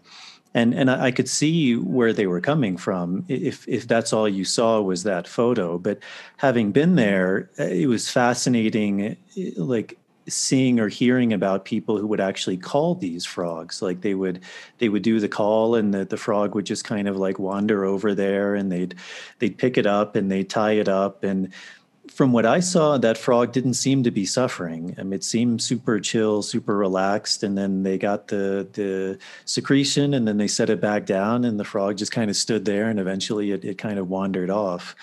Um, so like that that balance between like I, I, think knowing how to do something and appreciating that but then also you, you, i've heard you speak of this very i think important idea too of uh, i think the word you used was something like biopiracy you know coming in and taking that and you mentioned it in the beginning of the, the podcast as well taking something but not giving back that knowledge as well. And this is kind of a convoluted question, but but I guess that balance between in a broader picture, the Matses they have a lot to teach, as you were saying, and yet they also face problems and uh, even like we were talking about almost like a governing structure like there are things that that they do very well but potentially those only work for the Matses or within a smaller community. So what do you think is that balance between being able to see what they have of value being able to use that spreading that to a larger society and yet still understanding that there are potentially complex things that can only exist within that community? And, and how do you find that balance? And and i again I, I, guess just like a quick reference but because it's also the name of your your ngo is Acaté like that just comes to mind. Like what is that balance between seeing that this is medicine that it's amazing medicine bringing that out in the world but also not so much that it's it's it's taking away from the very thing that's making the matses the matses yeah. So, uh, so with the uh, Acaté, so that you know is the the Matses, uh, you know, not only the Matses but other uh, Panoan groups. So there are other tribes that use that, but you know that is their property. So how would anyone in the world, like let's say, you know, you're in Los Angeles, how would you, uh, without them, thought, hey, I got an idea. There's a, a tree frog in the Amazon. I got an idea. Let's let's burn a little skin a little bit and put some of the venom of the tree frog in there. What do you think? Like that would never happen, right? So, so that's their their uh, traditional heritage. That's their you know intellectual property. It's their right. So, the the idea is that then you know like people decide what to do with their own uh, property and how they want to do it. So that's really the key. So. Uh, so the, originally there was, uh, you know, some of the elders and uh, you know thought that it was uh, bad to uh, you know, to sell the or you know let the uh, outsiders get the medicine. But now uh, they've agreed that uh, it's uh, it's a good thing uh, to share the medicine, but only from from them and through their their thing. So so that's been a, a nice kind of example where you know they're they're deciding within their group what the, what the price is and then how uh, how that the, the process will be done. And so that's really the key. I mean, it's their thing. Let them let them decide. And then uh, the Matses, uh, I can tell you, are uh, are in disagreement about uh, you know other people uh, selling the sticks. So, but but they're okay. Like so, in other words, that when outsiders buy the sticks and then use it, uh, you know, and then you know do their uh, thing. That's okay. But if it's not from them, or I guess you know from one of the other uh, traditional groups that use it, then they would uh, oppose that. Mm-hmm. One of the interesting things when when I was there was, uh, from what I heard, is the Matses viewed themselves uh, almost like a, a big brother to other groups who were kind of further downriver, further in the forest, who maybe at one point had contact, but were choosing to remain uncontacted with with I guess we could say the outside world. Is that something you're, familiar with, and, and and what do you think? Uh, what do you think the intention of, of these groups is, and do you think there there still are uh, people who are kind of further in the jungle who who want to remain without contact to the outside world, or is that something that's that's disappearing very quickly? I think it's disappearing very quickly. But uh, so w- where we were on the Yaquirana River, right? So we were in the upper Yaquirana. So uh, I can. Uh, so we've been doing a mapping project, so a territorial mapping project over the last five years. So uh, we've helped the Matses with uh, GPS units and also to uh, use the GIS uh, system to create uh, a, a, territorial map from their vantage point, which uh, you know is one of the main things from their vantage point is to record all the names of the places, so like the original names and of all the places, and really establish their territory. So during the, the, course of one of these trips, uh, they, uh, they, they did encounter uh, some uh, uncontacted people. So uh, the Matses are really key to protecting these people living in voluntary isolation. And so, and, and near their territory, which is, you know, really one of the, you know, the great wilderness areas and, you know, left on the planet, it, it, it's one of the, you know, the, the places with the highest numbers of uh, uncontacted people. And so, uh, so one of the things that uh, the Matses do agree on is that you know that uh, you know these people uh, you know have to be uh, protected. So you know because you know they understand that you know they can get diseases, and so you know like first contact with uncontacted group, you know usually you know leads to catastrophe. So you know most of the people would die from disease and then you know just uh, just an awful situation. So you know, so it's different. You know, like having like uh, missionaries go out and you know they're gonna you know there's there's some people out uh, in this area that you know don't uh, know about Jesus yet, so we're gonna go uh, tell them. You know, that whole kind of thing is uh, you know is, is real and uh, you know these uh, zealots, absolutely uh, crazy zealots, will uh, try to uh, you know go out and, and contact these people with disastrous results, and so that's very different from the people themselves, uh, you know, seeking you know contact. So so actually, you know, Acaté has a project with that same village, you know that where you know they're, they're going to be uh, monitoring the area. Because what you don't want is uh, unintended uh, you know or some kind of conflict. In other words where the, the Matses are out uh, hunting in their ancestral territory and for some unknown reasons or uh, then the the people living in voluntary isolation would could have uh, contact with them. And that could you know, sometimes those conflicts can be violent or you know lead to misunderstandings. And also in some cases the people you know they know about uh, uh, you know metal tools or you know they we don't you know right there in contact so we don't you know obviously we can't say but that you know they might have some uh, knowledge of uh, and of uh, tools or you know be observing. And so they would want um, uh, particularly like you know axes and machetes.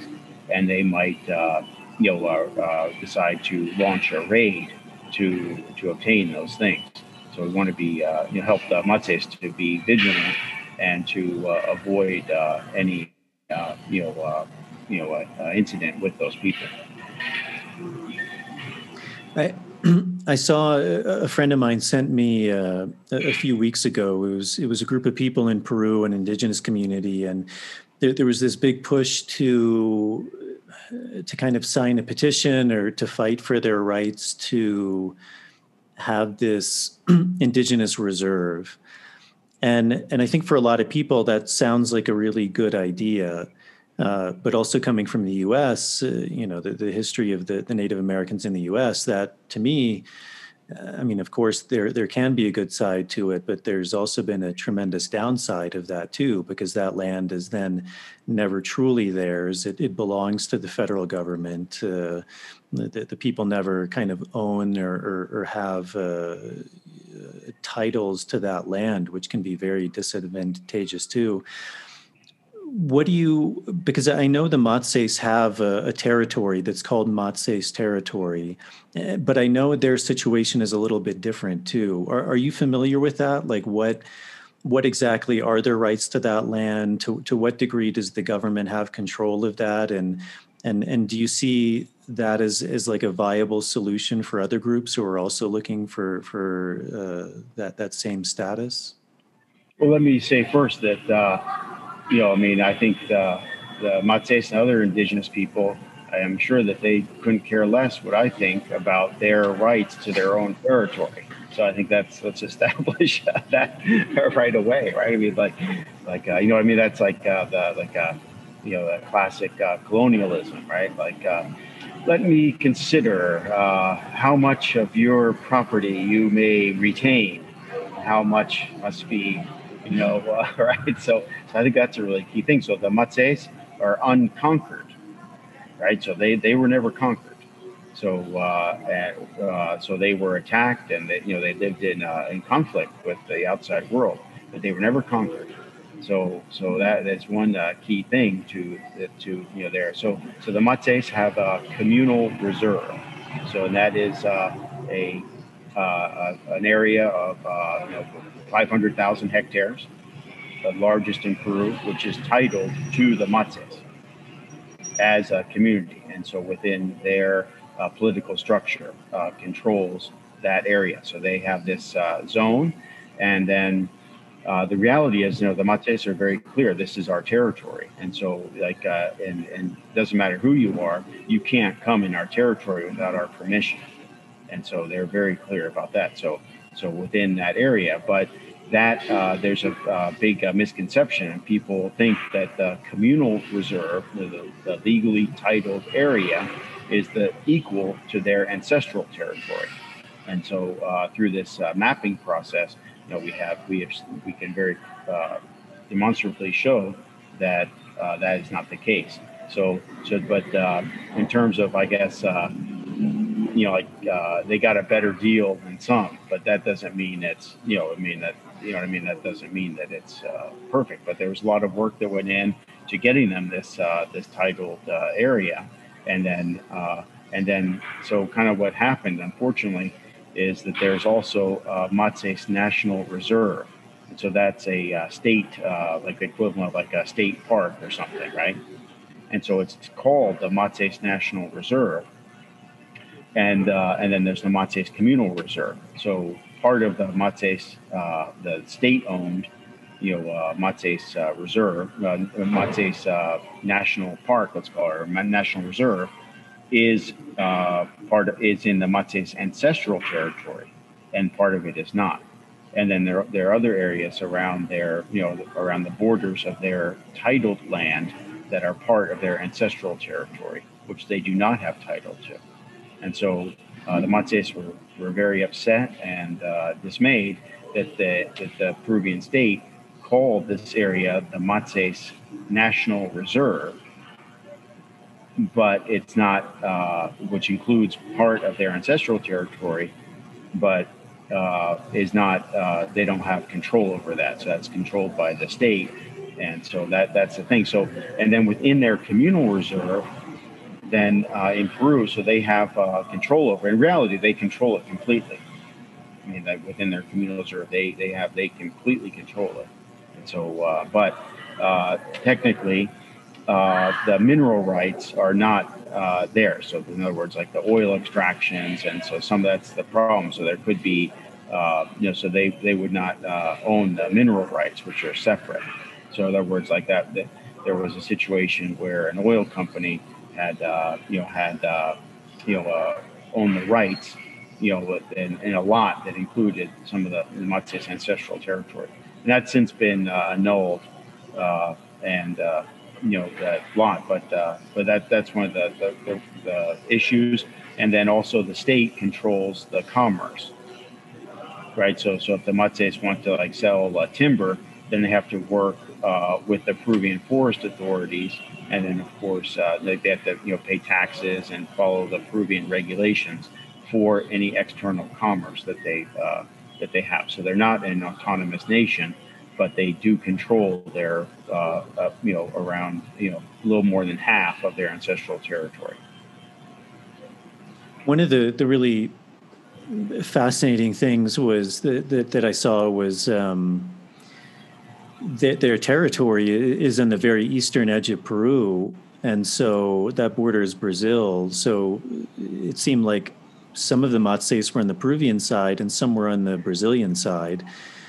And even it was very strange because some some spoke Spanish, some spoke Portuguese, and, and then even logistically, almost like uh, nightmarishly like if if a peruvian matses needed something uh, officially he would have to go to lima which is you know i don't know how many hundreds or thousands of miles to the west. And then just on the other side of the river you can literally see the guy.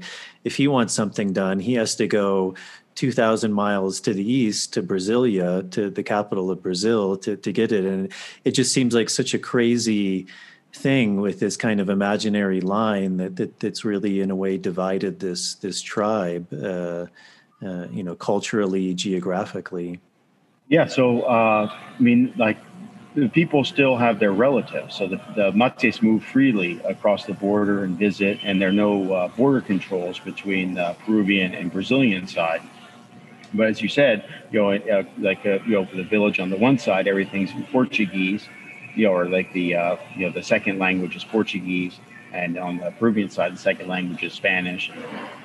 So you do have that uh, you know typical you know you know situation where you know an ancestral territory is bisected by uh, colonial borders, and so uh, but the Matses do you know they can move back and forth, and uh, and you know uh, move freely uh, between their their own areas, but you know like I mean like uh, I think it would be difficult, like if a Peruvian uh, Matses, you know, wanted to go to Brasilia or something like that, or go to Rio de Janeiro or something, and that would be, uh, you know, that, that's when it, it gets so weird.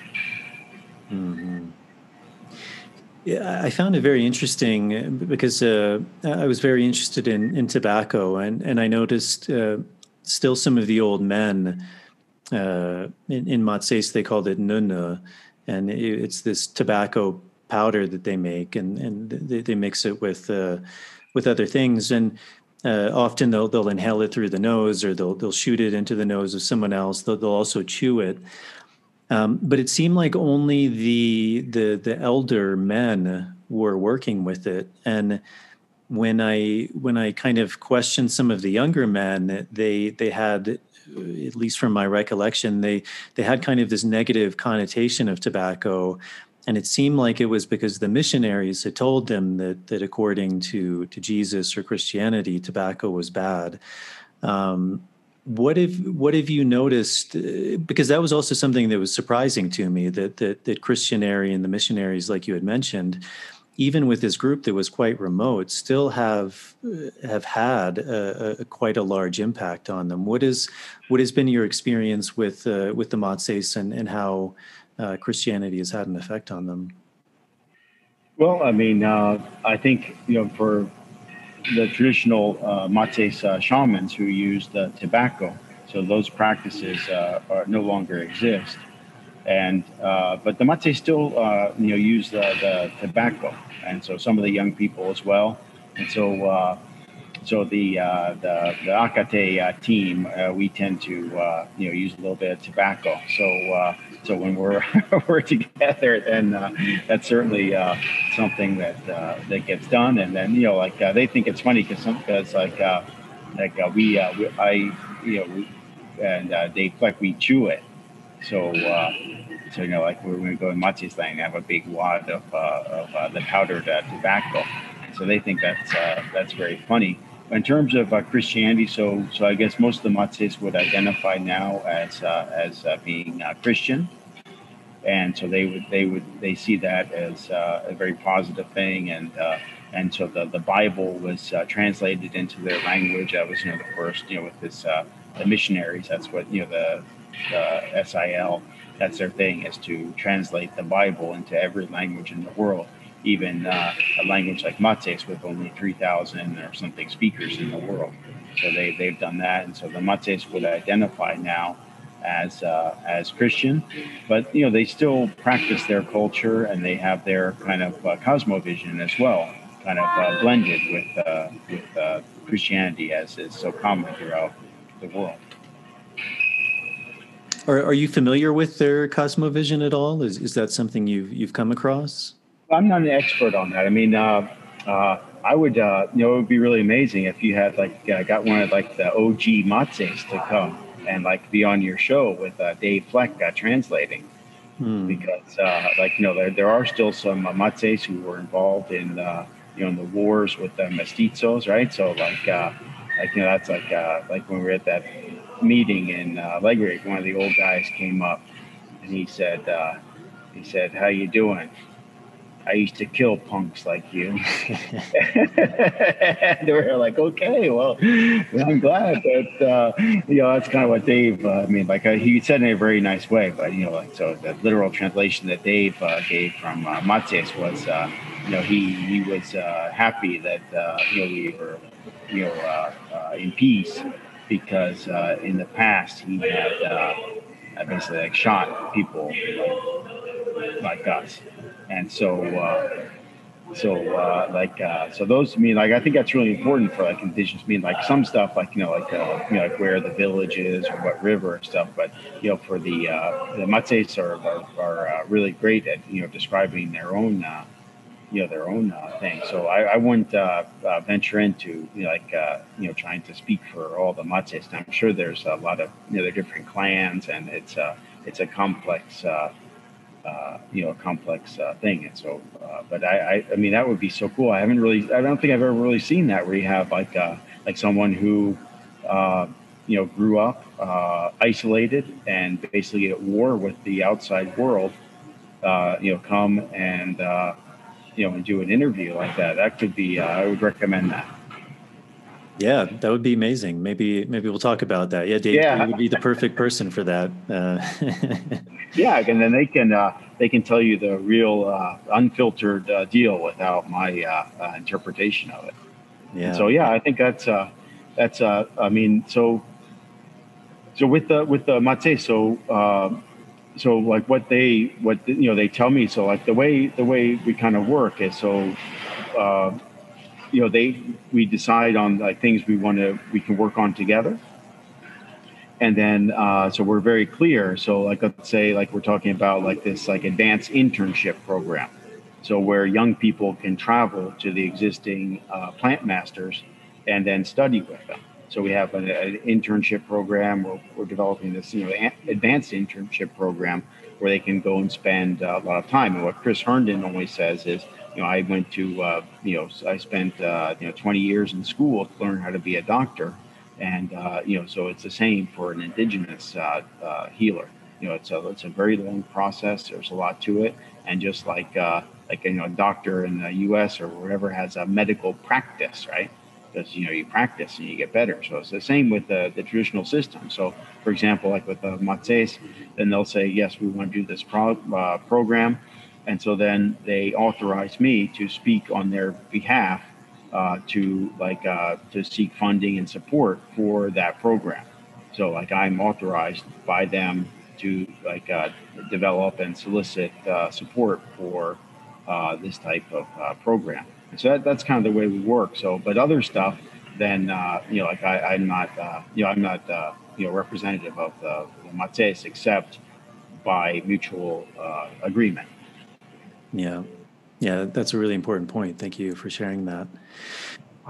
Speaking about Chris, so so Christopher Herndon, he's the guy you mentioned in the beginning who in in was it San Francisco or San Jose? You, you, went to this talk, and he's an allopathic doctor, a medical doctor, and and you heard him uh, kind of speaking about the differences between traditional medicine and allopathic medicine and, and he's he's spent a lot of time i think you said in suriname or guyana i think also venezuela maybe colombia also um, so really fascinating guy he's also a guy i'd love to have on the podcast sometime um, what have what have you seen is that again that balance um, because I think that's a really important point, which you mentioned, is is also not to idealize things. Like all of these systems have their benefit. Allopathic medicine has its benefit.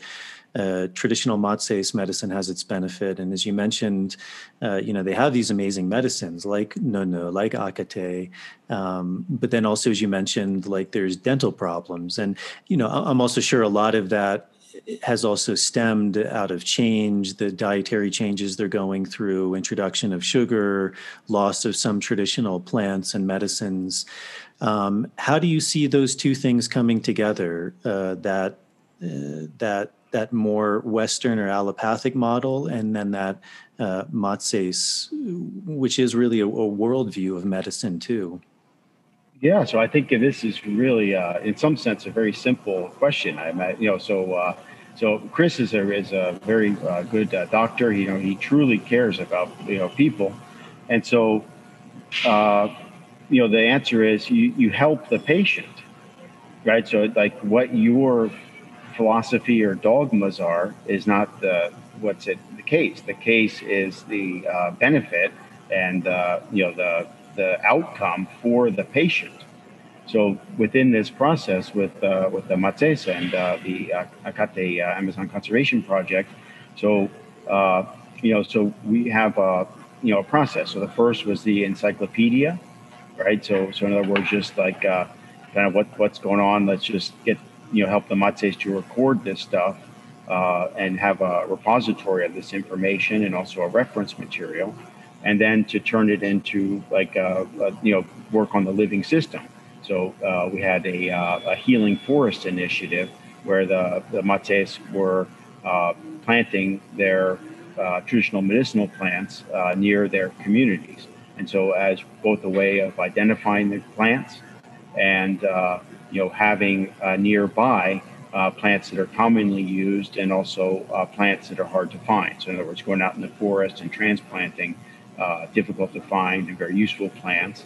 And so that becomes a, uh, a teaching center and also a, uh, a you know the, the corner uh, pharmacy, so to speak, for the community.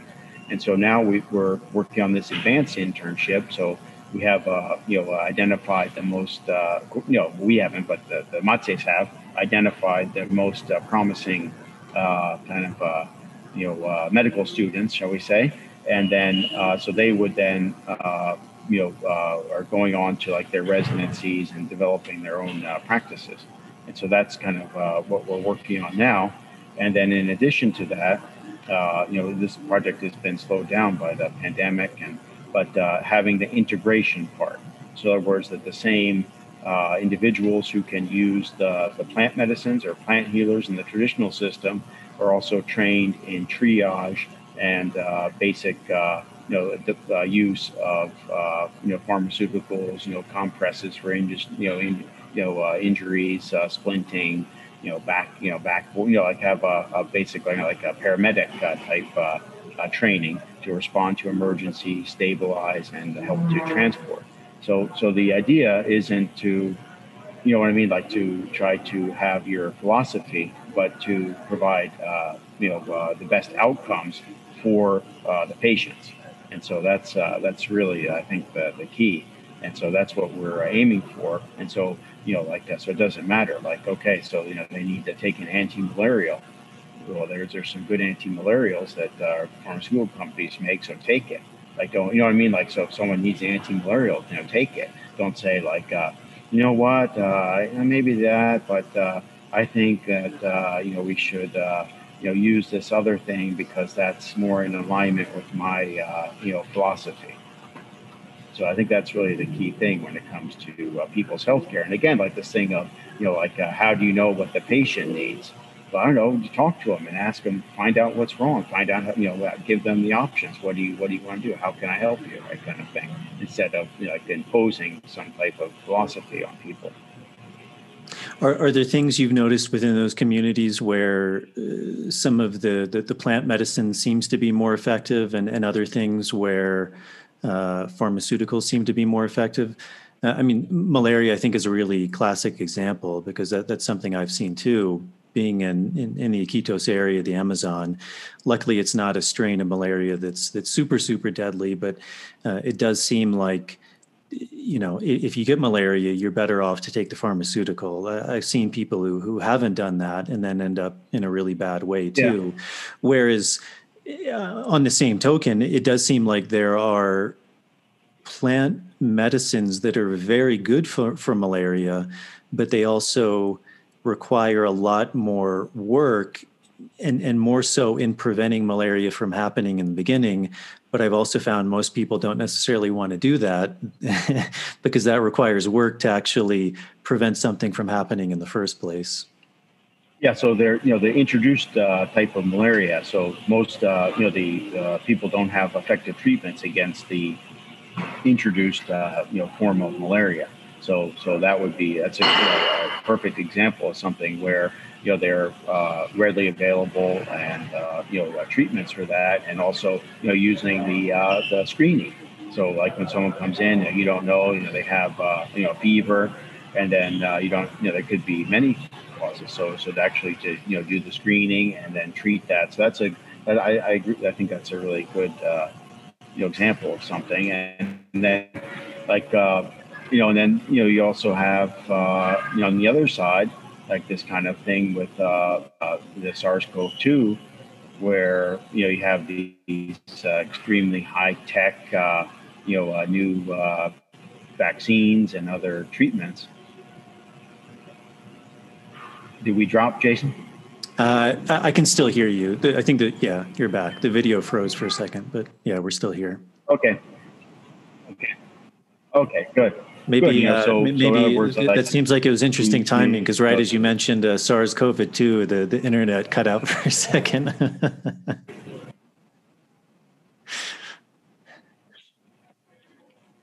yeah, yeah. So, so like for example, like that's a case where you, know, you have uh, you know like uh, high tech uh, medicine. So like uh, you know I've had some you know, like uh, you know, people are you know like looking into the extremely high tech, uh, you know, uh, lipid nanoparticle, you know, uh, you know, uh, you know, and all this stuff, and uh, you know, uh, and then for the Matses though, you know, we've been we had a you know a COVID relief effort, so you know, many Matses were trapped in Iquitos. And so, uh, you know, we were like scrambling around. I called you, right? And uh, we were in this kind of crisis, like trying to, uh, all the Matses that were trapped in Iquitos during the shutdown. So Peru shut down so tight, you know, people couldn't, couldn't move around and they didn't have any money. They're running out of places to stay. So it was a real crisis. So we had to, you know, uh, responsibly uh, get them back and go through all this, you know, the biosecurity, you know, the multiple quarantines and this whole, you know uh, uh, crazy process to uh, get the Matses back, and uh, and of course you know we're monitoring the the Matses, and so I I've been you know like you know they I, you know I always ask them how's it going with the COVID, and you know they now it's at the point where I think they're kind of rolling their eyes. Now they've told me so many times the same thing that they have a plant medicine that they've identified that uh, treats uh, COVID, and they're also using the uh, to uh, treat the COVID. And so uh, uh, it's kind of gone through the communities uh, twice now. And, you know, very fortunately, they haven't had any fatalities. And so, so they've been effectively treating that with their, you know, traditional medicines. So that's uh, that would be one example of a a uh, you know something that were a, a new uh, pathogen that, that, that, they have uh, so far uh, treated effectively. You have a sense of, of how they came to that remedy? Was it just it was something they, they observed, like the effects of what COVID was doing, and then they yes. began to see in their own pharmacy what they thought would be effective at treating yep. that? And yeah, so they have a uh, like a medicine that would uh, is used for like a dry cough, Mm-hmm. So they use their traditional medicine, like dry cough medicine, and then uh, and then uh, yeah, that that seemed to be uh, working for them. And then uh, and also using the uh, cocktail. Mm-hmm. Yeah. You, you mentioned a little bit earlier uh, this idea of climate change, and, and I know that's a big topic, but uh, it, it's something um, which I think is becoming such a big issue and such a big political issue. And again, so much of the the the the narrative around that um, also seems to be very far removed often from again like the people on the ground who are experiencing these things often a lot of that narrative is around the amazon the effects of the amazon. So i, I find it very interesting talking to people like you and, and hearing your perspective of, of someone who is living in the amazon who actually has experience understanding the the way things work together, looking at things in a larger picture and not just necessarily like picking and choosing certain things that that but looking at it in a more holistic perspective. So I, I know it's a big question, but what are what are some of your thoughts on on climate change? Okay, well, my first thought is I, I really don't like that term, uh, climate change, because I think it creates a frame that's ineffective. So, like for example, like what if we said called it like uh, uh, global suicide? What's the issue? Global suicide is the issue. Ecocide, or you know, like some other term, because like to the average person, when you say climate change, intuitively they understand that climate is always changing. And so, if you look over any time scale or any volume of space, there's going to be changes in that. So the term itself then I think leads into a bad conversation because okay, so let's talk about climate change. Well, look, uh, Mount uh, Pinatubo erupted. Uh, we have uh, stochasticity in, uh, in, this area and this uh, this data. we have strange attractors, and you know you get into all this the Milankovitch cycles, and you get into this whole you know very you know like literally complex conversation, and then uh, how's the data recorded, you know, recorded, and then you know, you're getting into this uh, data, and so the, the conversation it, itself uh, doesn't lend itself to, you know, uh, really uh, anything clear, and because it is literally, you know, like uh, complex. So, in my view, I think that it's better, like to to kind of try to reduce this into uh, something that is very uh, tangible and also very uh, solvable. So, like, uh, what if what if I said like, uh, we, you know, the, the problem could really be addressed uh, looking at just one variable. So let's call that variable the amount of land that's under industrial agriculture. So let's let's think about this. Okay, so so, how much uh, carbon emissions come from, uh, you know, the agriculture sector? So, is it 25%, 40%? And then we look at how that's calculated. Does that really include all the transport and other associated industries that contribute to that uh, that area, right? To, to the uh, the industrial agriculture. So that that's a major contributor right there. And then what if instead of uh, agriculture being a net emitter of, of CO2 and also, you know, uh, uh, destroyer of biomass, as we talked about earlier. What if it became a net accumulator of biomass and and uh, and also uh, you know sequestering carbon dioxide? So so the the people would say, well, oh my God, like uh, now everyone's going to starve. Without industrial agriculture, we'll starve. And so I would make a radical statement and just say that you know industrial agriculture nourishes no one. So if you look at the uh, the actual facts and you know realize that small farmers using something like you know 25% of the arable land that's uh, currently under cultivation, you know, are feeding more than half of the world's people. So most people in the world are fed by small farmers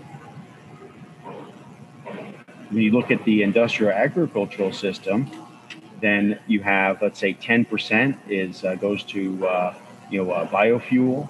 You have uh, you know 30% going to animal feed, and then that's a very inefficient process. So that you know that's a lot of lost energy there, and then you have huge amounts of waste, and then and now you have one billion people on the planet who are obese.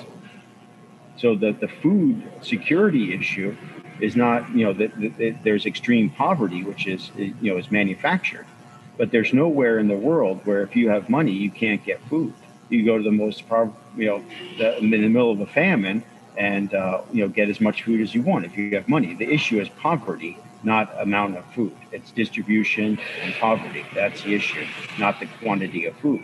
There's a superabundance of food, and that's why you know there are close to one billion obese people. And what are all the, the side effects of that, all the health consequences of that? So by eliminating uh, industrial agriculture, uh, you know, no one is going to starve to death. Just the opposite, really. And so imagine all those uh, dead fields, you know, contaminated with all the biocides and you know those uh, monocultures. So imagine replacing those with agroforestry systems, you know, permaculture settlements, and all that. So all of a sudden you start accumulating massive amounts of uh, carbon. You start, uh, you know, really uh, solving the problem. So you're, you're addressing the uh, food insecurity problem, which is uh, you know affecting one billion people. Not food insecurity, but obesity issue, and uh, right with healthy food and the kind of you know like getting away from the norm of having this uh, junk food, so that they can start to address that problem, and then also. you know the surface temperatures of the earth, all that you know the plant matter, you know water cycles, and then you know, the biggest factor is also the ocean. So what happens with all that runoff? So that industrial agriculture runoff stops. What happens to the dead zone? Well, that starts to replenish. What happens to all the the, the uh, you know uh, phytoplankton starts to come back, right? So you start to heal because that industrial agriculture is also a major driver of uh, you know these dead zones and pollution in the ocean and then also as people start to reconnect, right, like become uh, integrated into their, uh, you know, into the landscape, and then you know these like industrial fishing. So people will, you know, I mean, it's just a natural consequence. You start to say, wait a second. I'm connected to my food. I like to, you know, I'm I really have a connection to where my food comes from, what the nutritional properties are. You know, I don't want to be involved in industrial, you know, uh, stuff anymore.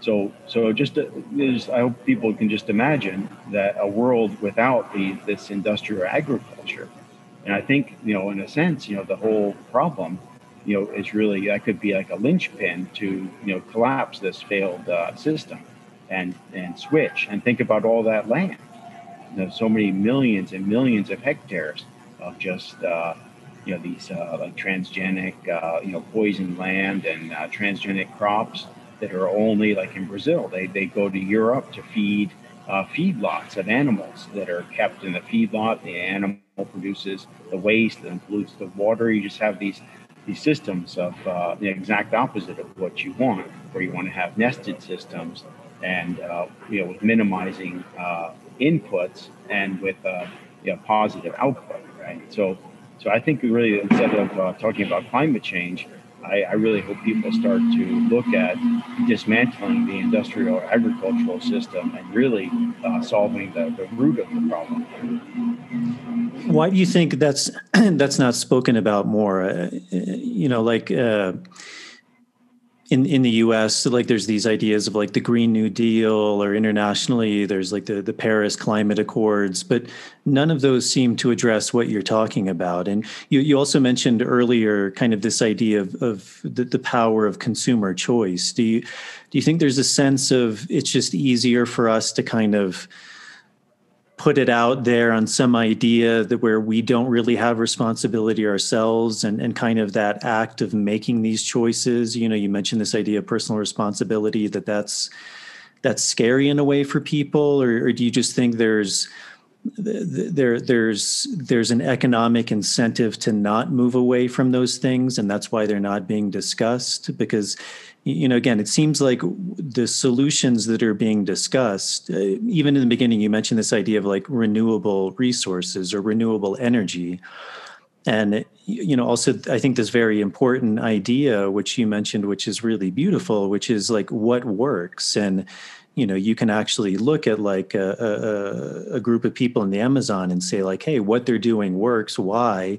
Well because there's hundreds if not thousands of years of evidence and you, you you take maybe something like like solar or wind and and we get very passionate about it and yet it, it hasn't been done and we don't necessarily know what the effects of that are as well or maybe we do but it just seems like something where it's easy to kind of like throw all our eggs in one basket and say, oh, well, this is this is going to work, and I don't necessarily need to be involved in that. I know that's kind of a long question, but what are what are your thoughts yeah. on that?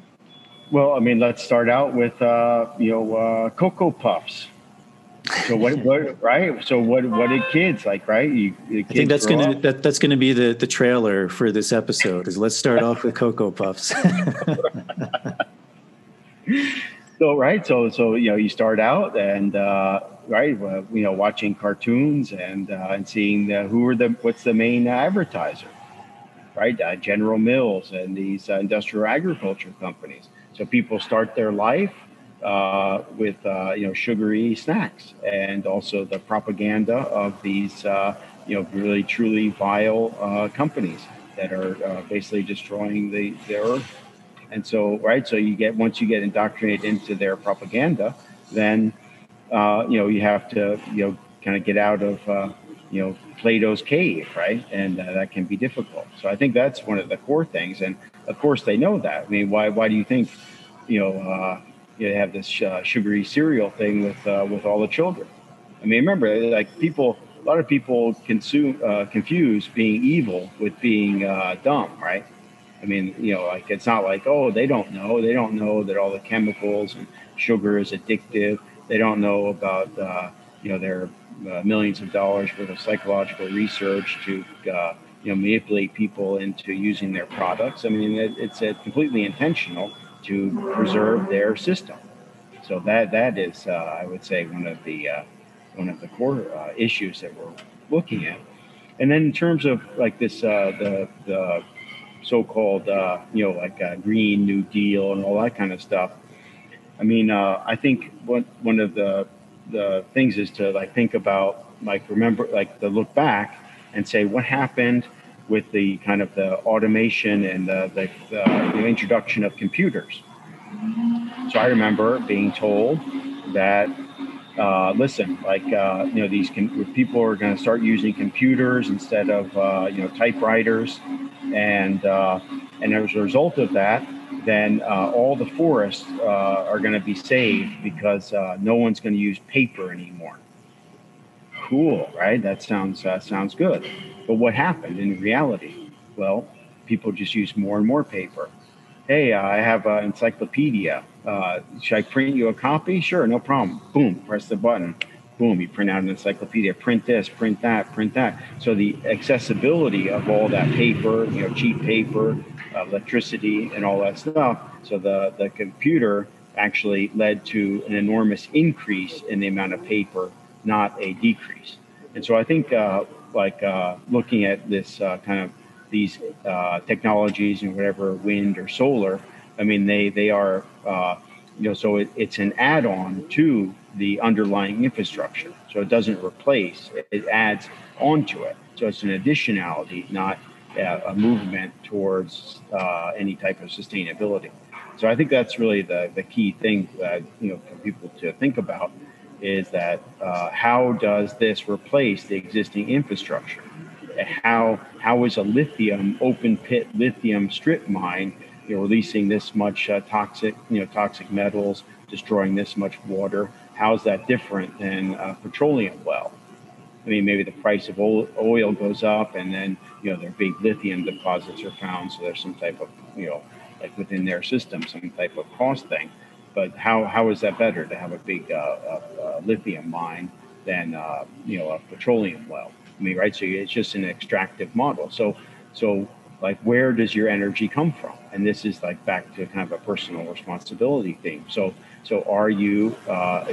So like let's say like uh, you know with a case of like an electric car and then cobalt and uh, you know the horrors of the Congo and the uh, you know the mineral extraction in the Congo. So so like, is that is that acceptable to people to, to be involved with this type of horror and and uh, you know uh, systematic rape, uh, you, know, you know using child uh, labor and uh, genocide, ecocide in order to obtain the uh, goods you need.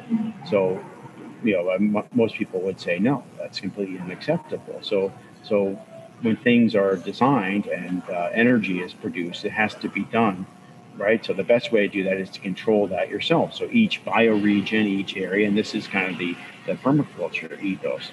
So like, you know, as a community on some level, right, like a community level or a regional level, you know, to meet your own needs for energy, food, fuel, fiber, medicines, right? So, so once on, on that scale, if all your basic needs are met, then like let's say you know you live in Minnesota or something, and obviously you know you can't grow coffee and tea, but that's great. Trade for coffee and tea. Get your bananas. Get your tropical stuff. Your trade, but you know you, but not just say, well, oh, guess what? Sorry, we don't have any energy, so uh, so let's uh, let's go uh, kill a couple of million uh, people in the Middle East and steal theirs, kind of thing, right?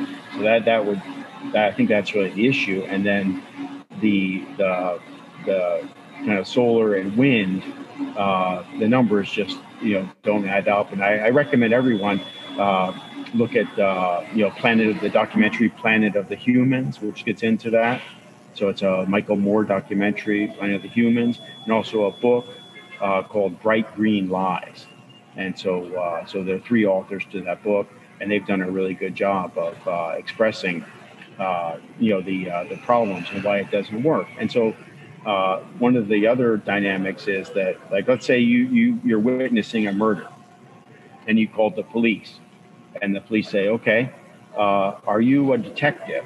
You say, "No," and then uh, they say, "Well, how are you going to solve the the problems of crime?" That wouldn't make any sense, right? You're only reporting.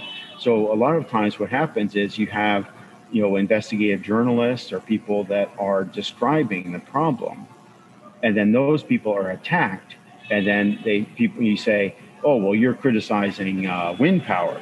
Uh, what's your solution?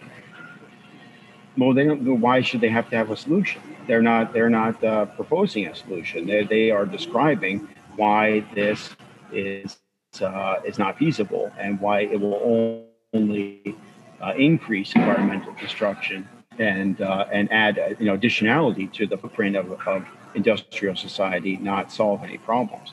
And so, right, so that's always the, you know, that's what the, the people try to do, like uh, try to pin you, like pin someone who is uh, like a journalist down. And they, they don't have the expertise in these areas. They are uh, uh providing information so that people can make their own informed decisions, right? Yeah. Well, so, so so to put that on you, Bill, now as a as a semi-expert, if, if someone's living in a city, you know, they, they've got a nine to five job, they've got kids, you know, they're, they're they're trying to do the best they can. There's all this information, they don't know what's true, what's not true.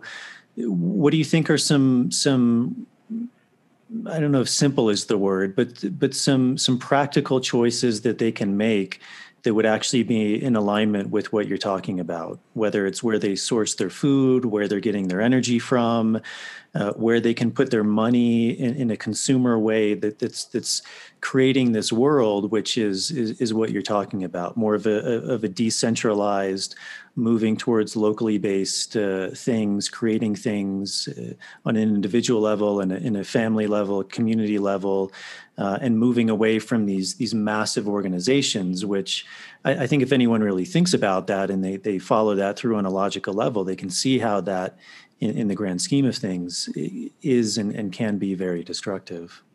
Right. Yeah. So just uh, like follow the follow the money or follow the energy flow.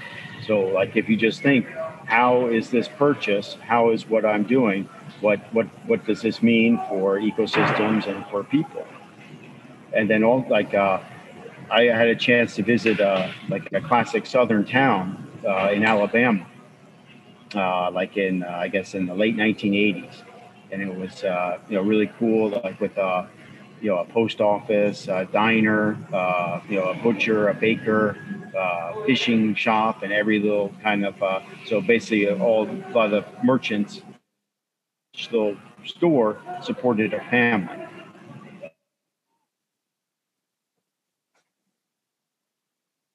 the, the baker buys uh, you know their clothes at the general store, and the general store owner buys their the goods, and so you have a you know a nice little uh, system. So once the uh, Walmart came to that town, I came back I, the same place years later, and after the Walmart, and the town was completely boarded up. and so, so in other words, then people just decided that you know they would uh, go uh, get uh, Chinese stuff. So there, there was basically nothing. So I had to actually go to the Walmart, and it was just uh, I've never seen such junk. So it went from like a really cool like a, a, fishing guide, you know, who was very helpful, like talking about where to go, use this lure. They got all this great stuff, you know, everything selected, to literally like a, a jumbled uh, mess of uh, like a dangerous uh, like uh, fishing books and just it's just everything was just garbage. And uh, what a what an awful experience versus you know meeting you know going into someone's store and you know chit chatting and uh, you know so I think that's really one of the key things is uh, you know to just uh, be aware of what where's your energy going. And so if your energy is going to uh, you know to uh, Jeff uh, Bezos and uh, his his stuff, and then you find yourself being surveilled 24 hours a day and having every aspect of your life controlled by him, then that's that's where your energy goes. That that will will be the consequence. So so your energy is just you know it's going to go where where you you choose it to go, and then you will reap those consequences. Mm-hmm. How have you seen um, kind of the, the state of affairs beginning to shift or change with with the whole pandemic with with covid. Uh, i think a lot of people listening to this they they they're familiar with the amazon. Maybe they've been to the amazon. And you know it also seems like there's been a lot of kind of confusion and and information misinformation about what's going on. Um, what do you see kind of on the ground in Iquitos being in the Amazon? And, and how are things uh, changing or not changing with, with everything that's going on with the, the pandemic? Well, in uh, in Peru, it's very interesting. I think it's something like seventy percent of uh, the people uh, are kind of entrepreneurs. So that so you know, there's not kind of like uh, a situation where most people work for these big companies. There's a situation where you know people have their own little businesses, and so so people are uh, are very resilient here. So you know, so someone who used to do something that's been shut down you know, shift to something else. So it's been incredibly difficult, but uh, there's a lot of resiliency because of, uh, you know, it's not like, uh, you know, the factory closes down in the town and then, you know, the uh, economic base of the town is, uh, is completely gone. And uh, one of the things that we're seeing is that you know, people are getting back into coca production. So clearing forests in order to uh, grow uh, coca. So there's a reemergence of uh, coca. So I think that a lot of that has to do with look, I feel like people kind of losing faith that this, uh, you know, this uh, you know system you know isn't going to work. I'm just going to you know grow coca. You know, I'm not going to mess around. I need to you know have you know have my needs met, and so I'm going to you know just get you know, get into coca. So that's that's been one of the uh, factors, and then of course, you know, I think everyone around the world is, you know, like, uh, like, like uh, you know, people like in uh, the U.S. who are, you know, preparing their bug out plans, right? So they're trying to get their, uh, you know, get their uh, their Bowie knife and their, uh, you know, uh, skate bag, and like, you know what I mean. So, but I think there is a little bit of that as well, where people are kind of starting to think, like, uh, you know, like, uh, uh, what if, if things don't work out? What what am I going to do, and where am I going to gonna go. Mm-hmm.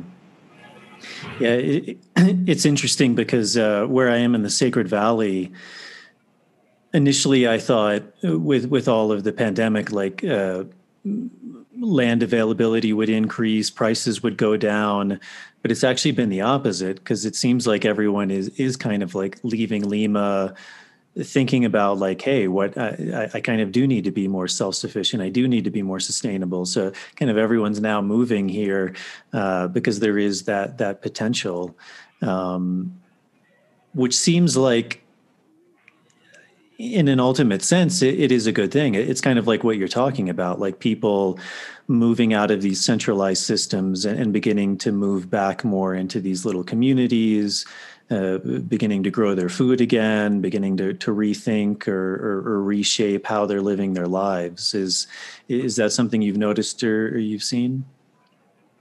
Uh, a little bit, yes. Like so, like uh, people kind of like uh, you know trying to get out of Lima and then uh, seeing you know, Iquitos is a place with more liberties and more opportunities for sure. And so I think that's you know back to the industrial agriculture thing. So so I think you know like if people just leave cities and then go and uh, you know like uh, you know exploit the remaining wild areas, and that's that's obviously you know going in the wrong direction. But that obviously that's more appealing because then you're going into uh, a wild area, right? But the the tough work is uh, taking those uh, that uh, you know non-productive land, like that industrial agricultural land that's just only producing disease and you know uh, toxins, and uh, and then converting that land back. So that's you know so so that's what I really see it would be the solution. Like for a city, would be people say, hey, you know, like instead of you know like uh, you know just buying this uh, stuff that's poisoning us, let's you know let's go and uh, you know do this restoration work. And I think that that process could happen rather uh, rather quickly to uh, you know just begin that you know to get that process going and start to reclaim that land. And there's a reason like uh, why uh, Bill Gates is now the biggest uh, you know landowner in the U.S. Right because he sees this coming and he is act- proactively trying to buy the land. So so in other words, that the farmers themselves, like the the transgenics, uh, you know, uh, stuff, like so as people are sick of that and want to move away from it then you know the risk to, to them would be then the farmers saying, hey, you know, like uh, you know this is this is wrong. You know, I'm going to restore my land. I want to really you know live uh, live on my farm and uh, you know get rid of all this junk. And uh, and so you know so you see like the Gateses and you know trying to just buy the land, so they own the land.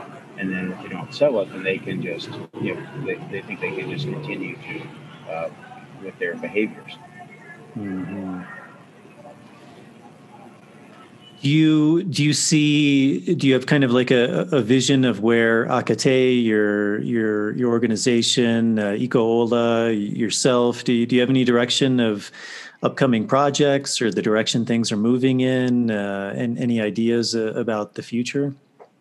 Yeah, absolutely. So so for uh, Kate, you know, we uh, we want to uh, continue to work, and then uh, the the ultimate objective is to help uh, you know indigenous people to uh, interface uh, with the outside world in a uh, peaceful and uh, way on their terms. So you know to find that space, okay, and, and help develop a trade, you know, sustainable economy, and you know positive interactions to obtain their rights. And so that's really the vision. So to to incorporate, uh, you know, help help them to, uh, you know, incorporate in on their terms. I mean, because they're you know the they're already in touch with the outside world. I mean, that that's not going to you know they're not going to go back into voluntary isolation. So this process has started. So the, the the real objective is to make make that process a successful process that maintains their culture and their territory. So that, that's kind of what we're working on, and with uh, leadership initiatives, and also the potential, uh, you know, to help the Matses, and also to prime this with, uh, you know, potential like ecosystem services, natural capital, and carbon projects, in order to uh, receive the funding to uh, help the Matses to, uh, you know, interact and to build their own, you know, sustainable economies, so on their terms. And then uh, for for Eco-Ola, then uh, you know we're, we're going to continue like uh, to expand our uh, product lines. And so so the idea is that uh, you know to you know take uh, products that are native to the forest and then use those to regenerate the forest. So in other words, like so like in a permaculture concept, so you have areas that you don't touch right? So, so in other words, take the pressure off the uh, you know the wild areas, and then have uh, people be able to make their livelihoods uh, from the areas near their village, and then actually to the forests and uh, do what's called a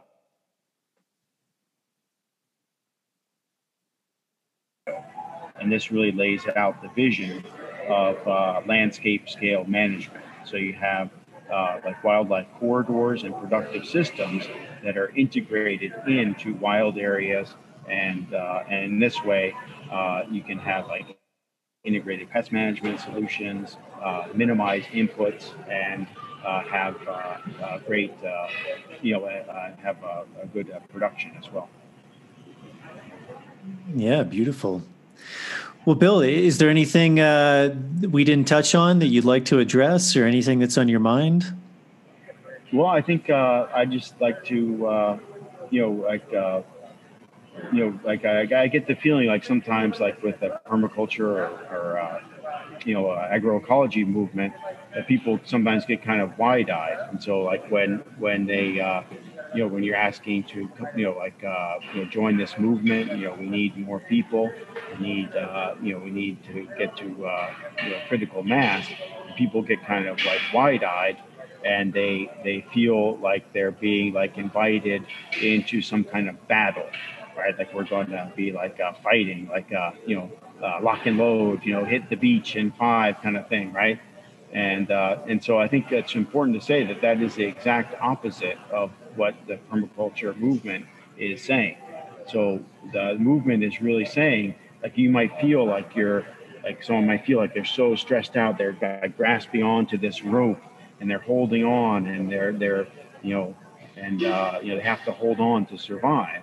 And uh, and so I mean I think the, the in reality that like uh, what they're perceiving is that rope they're holding on to is really just like uh, something that's like draining their energy. And it's just they're just attached to this thing, and they're not dang. You're not dangling. You know, you're you are grounded. You are connected. And the, the dominant culture, the death culture, needs you. You don't need it. So you know you can just let go. Don't let go of that rope. You don't need that culture. You know, there's nothing. It doesn't serve you. It only serves itself. It's not needed. So so the invitation is to you know, live a, you know a better life, not uh, not to engage in any battle, and the realization that you know all these uh, structures, you know, these uh, you know the violent uh, militaristic governments and the corporations, without support, they'll just collapse by themselves. You don't have to fight them. All you have to do is stop supporting them because they need you. You don't need them. And so that's the, the real dynamics. I really like people to you know keep that in mind and and remember, you know, just uh, you know, like no, the permaculture movement, all the, the environmental movement, not calling for you know a battle or some type of uh, thing like that. It's just calling for a disengagement and uh, just let them, uh, you know, let that system collapse as a new and better system emerges. Yeah, beautiful if uh, if people like what you're saying and they're they're interested in, in reaching out to you or, or supporting the the Matses Acaté uh, uh, what are what are ways they can go about doing that? Well, uh, yeah. So the two websites, you know, it's uh, acateamazon.org is the Acaté website, and then uh, ecoola.com, eco-ola.com is Eco-Ola website. And I'll just say that uh, Eco-Ola is a, uh, uh, we, we provide uh, uh, products in bulk. And so we're, uh, well, so we're not a uh, retailer. So we don't, we don't sell like that. So that's why we don't do a lot of individual marketing because we sell, you know, to other companies and, and our suppliers for other companies. Hmm. Well, great, Bill. It's it's always a pleasure. Uh, I think we went a, a little less than our, our, normal time. Usually, when we talk, it ends up going about seven hours until one in the morning. but uh, I don't know if any if anyone wants to listen to that conversation. But uh, yeah, we'll keep that private for now. Well, hey, man, it's a pleasure. It's it's great to see you and, and to see you're doing well. And uh, I, I, really have a lot of respect for you. I, you know, the the, the reason I, I really created this podcast was to to give voice to people who I think uh, have have wisdom to share. And and I think in that way, you're you're you're a true philosopher and and uh, someone who's really thought deeply about these ideas. And and I think the more those voices get out, uh, it, it's just so much uh, so much better for the world and and very much like you said at the end it's uh, you know there, there's a very different quality when we approach something like you said uh, not as a battle but with this this state of self-empowerment and that that uh, you know we we are able to to create the the the world that we want and, and how we want to live. And, and it actually just takes a, a letting go and opening our eyes to a new way of being. And uh, so I, I, thank you for, for your time and, and for all you're doing with, with the Matses and uh, uh, permaculture. And uh, I think you're a great example of, of, of, how to create that world. Well, thank you so much. It's been real, uh, real great to talk to you, and I hope to see you in person soon. Yeah, likewise. okay, Jason. yeah, take care. All right, Bill. Take care. You too. All right, everybody, that is it. I hope you enjoyed that conversation with Bill. I always really enjoy speaking with him. I, I always learn a lot when I speak to him, uh, and I think he's got a lot of really beautiful uh, uh, jewels of wisdom that are, I think are really important to share. Um, as always, if you're able to help to support this podcast, that's a really big help to me to continue to bring on these guests like Bill. Um, Patreon is a really good option. It's a subscription service for as little as a dollar a month. You can sign up, and it gives you back uh, some added benefits, which are really nice. Things like early access to shows, Q and A's, bonus material. Uh, so if you're able to do that, thank you very much. It's deeply appreciated.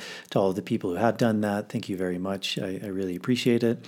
Um, there's also the ability to donate directly via PayPal. There'll be a link to both of those in the show notes. If you're not able to do that, uh, simply going on the YouTube page, subscribing to the show, turning on the notification bell, liking the video, that's a really big help in getting the show out to a bigger audience. Feel free to leave any questions or comments in the comments section. And then also with the audio version, going on Apple Podcasts, uh, subscribing to the show and leaving a starred rating and a review is also uh, seemingly a small thing, but a really big help. Uh, so I think that's it. Um, I'm actually recording this episode a, a, bit in advance. I'm going into a diet. Uh, so I'm not exactly sure the following order of the guests coming on, but as always, uh, there should be some really fascinating people coming on. So thank you all for tuning in. I hope you enjoyed this episode. Thank you for the support, uh, and I will see you all on the next episode.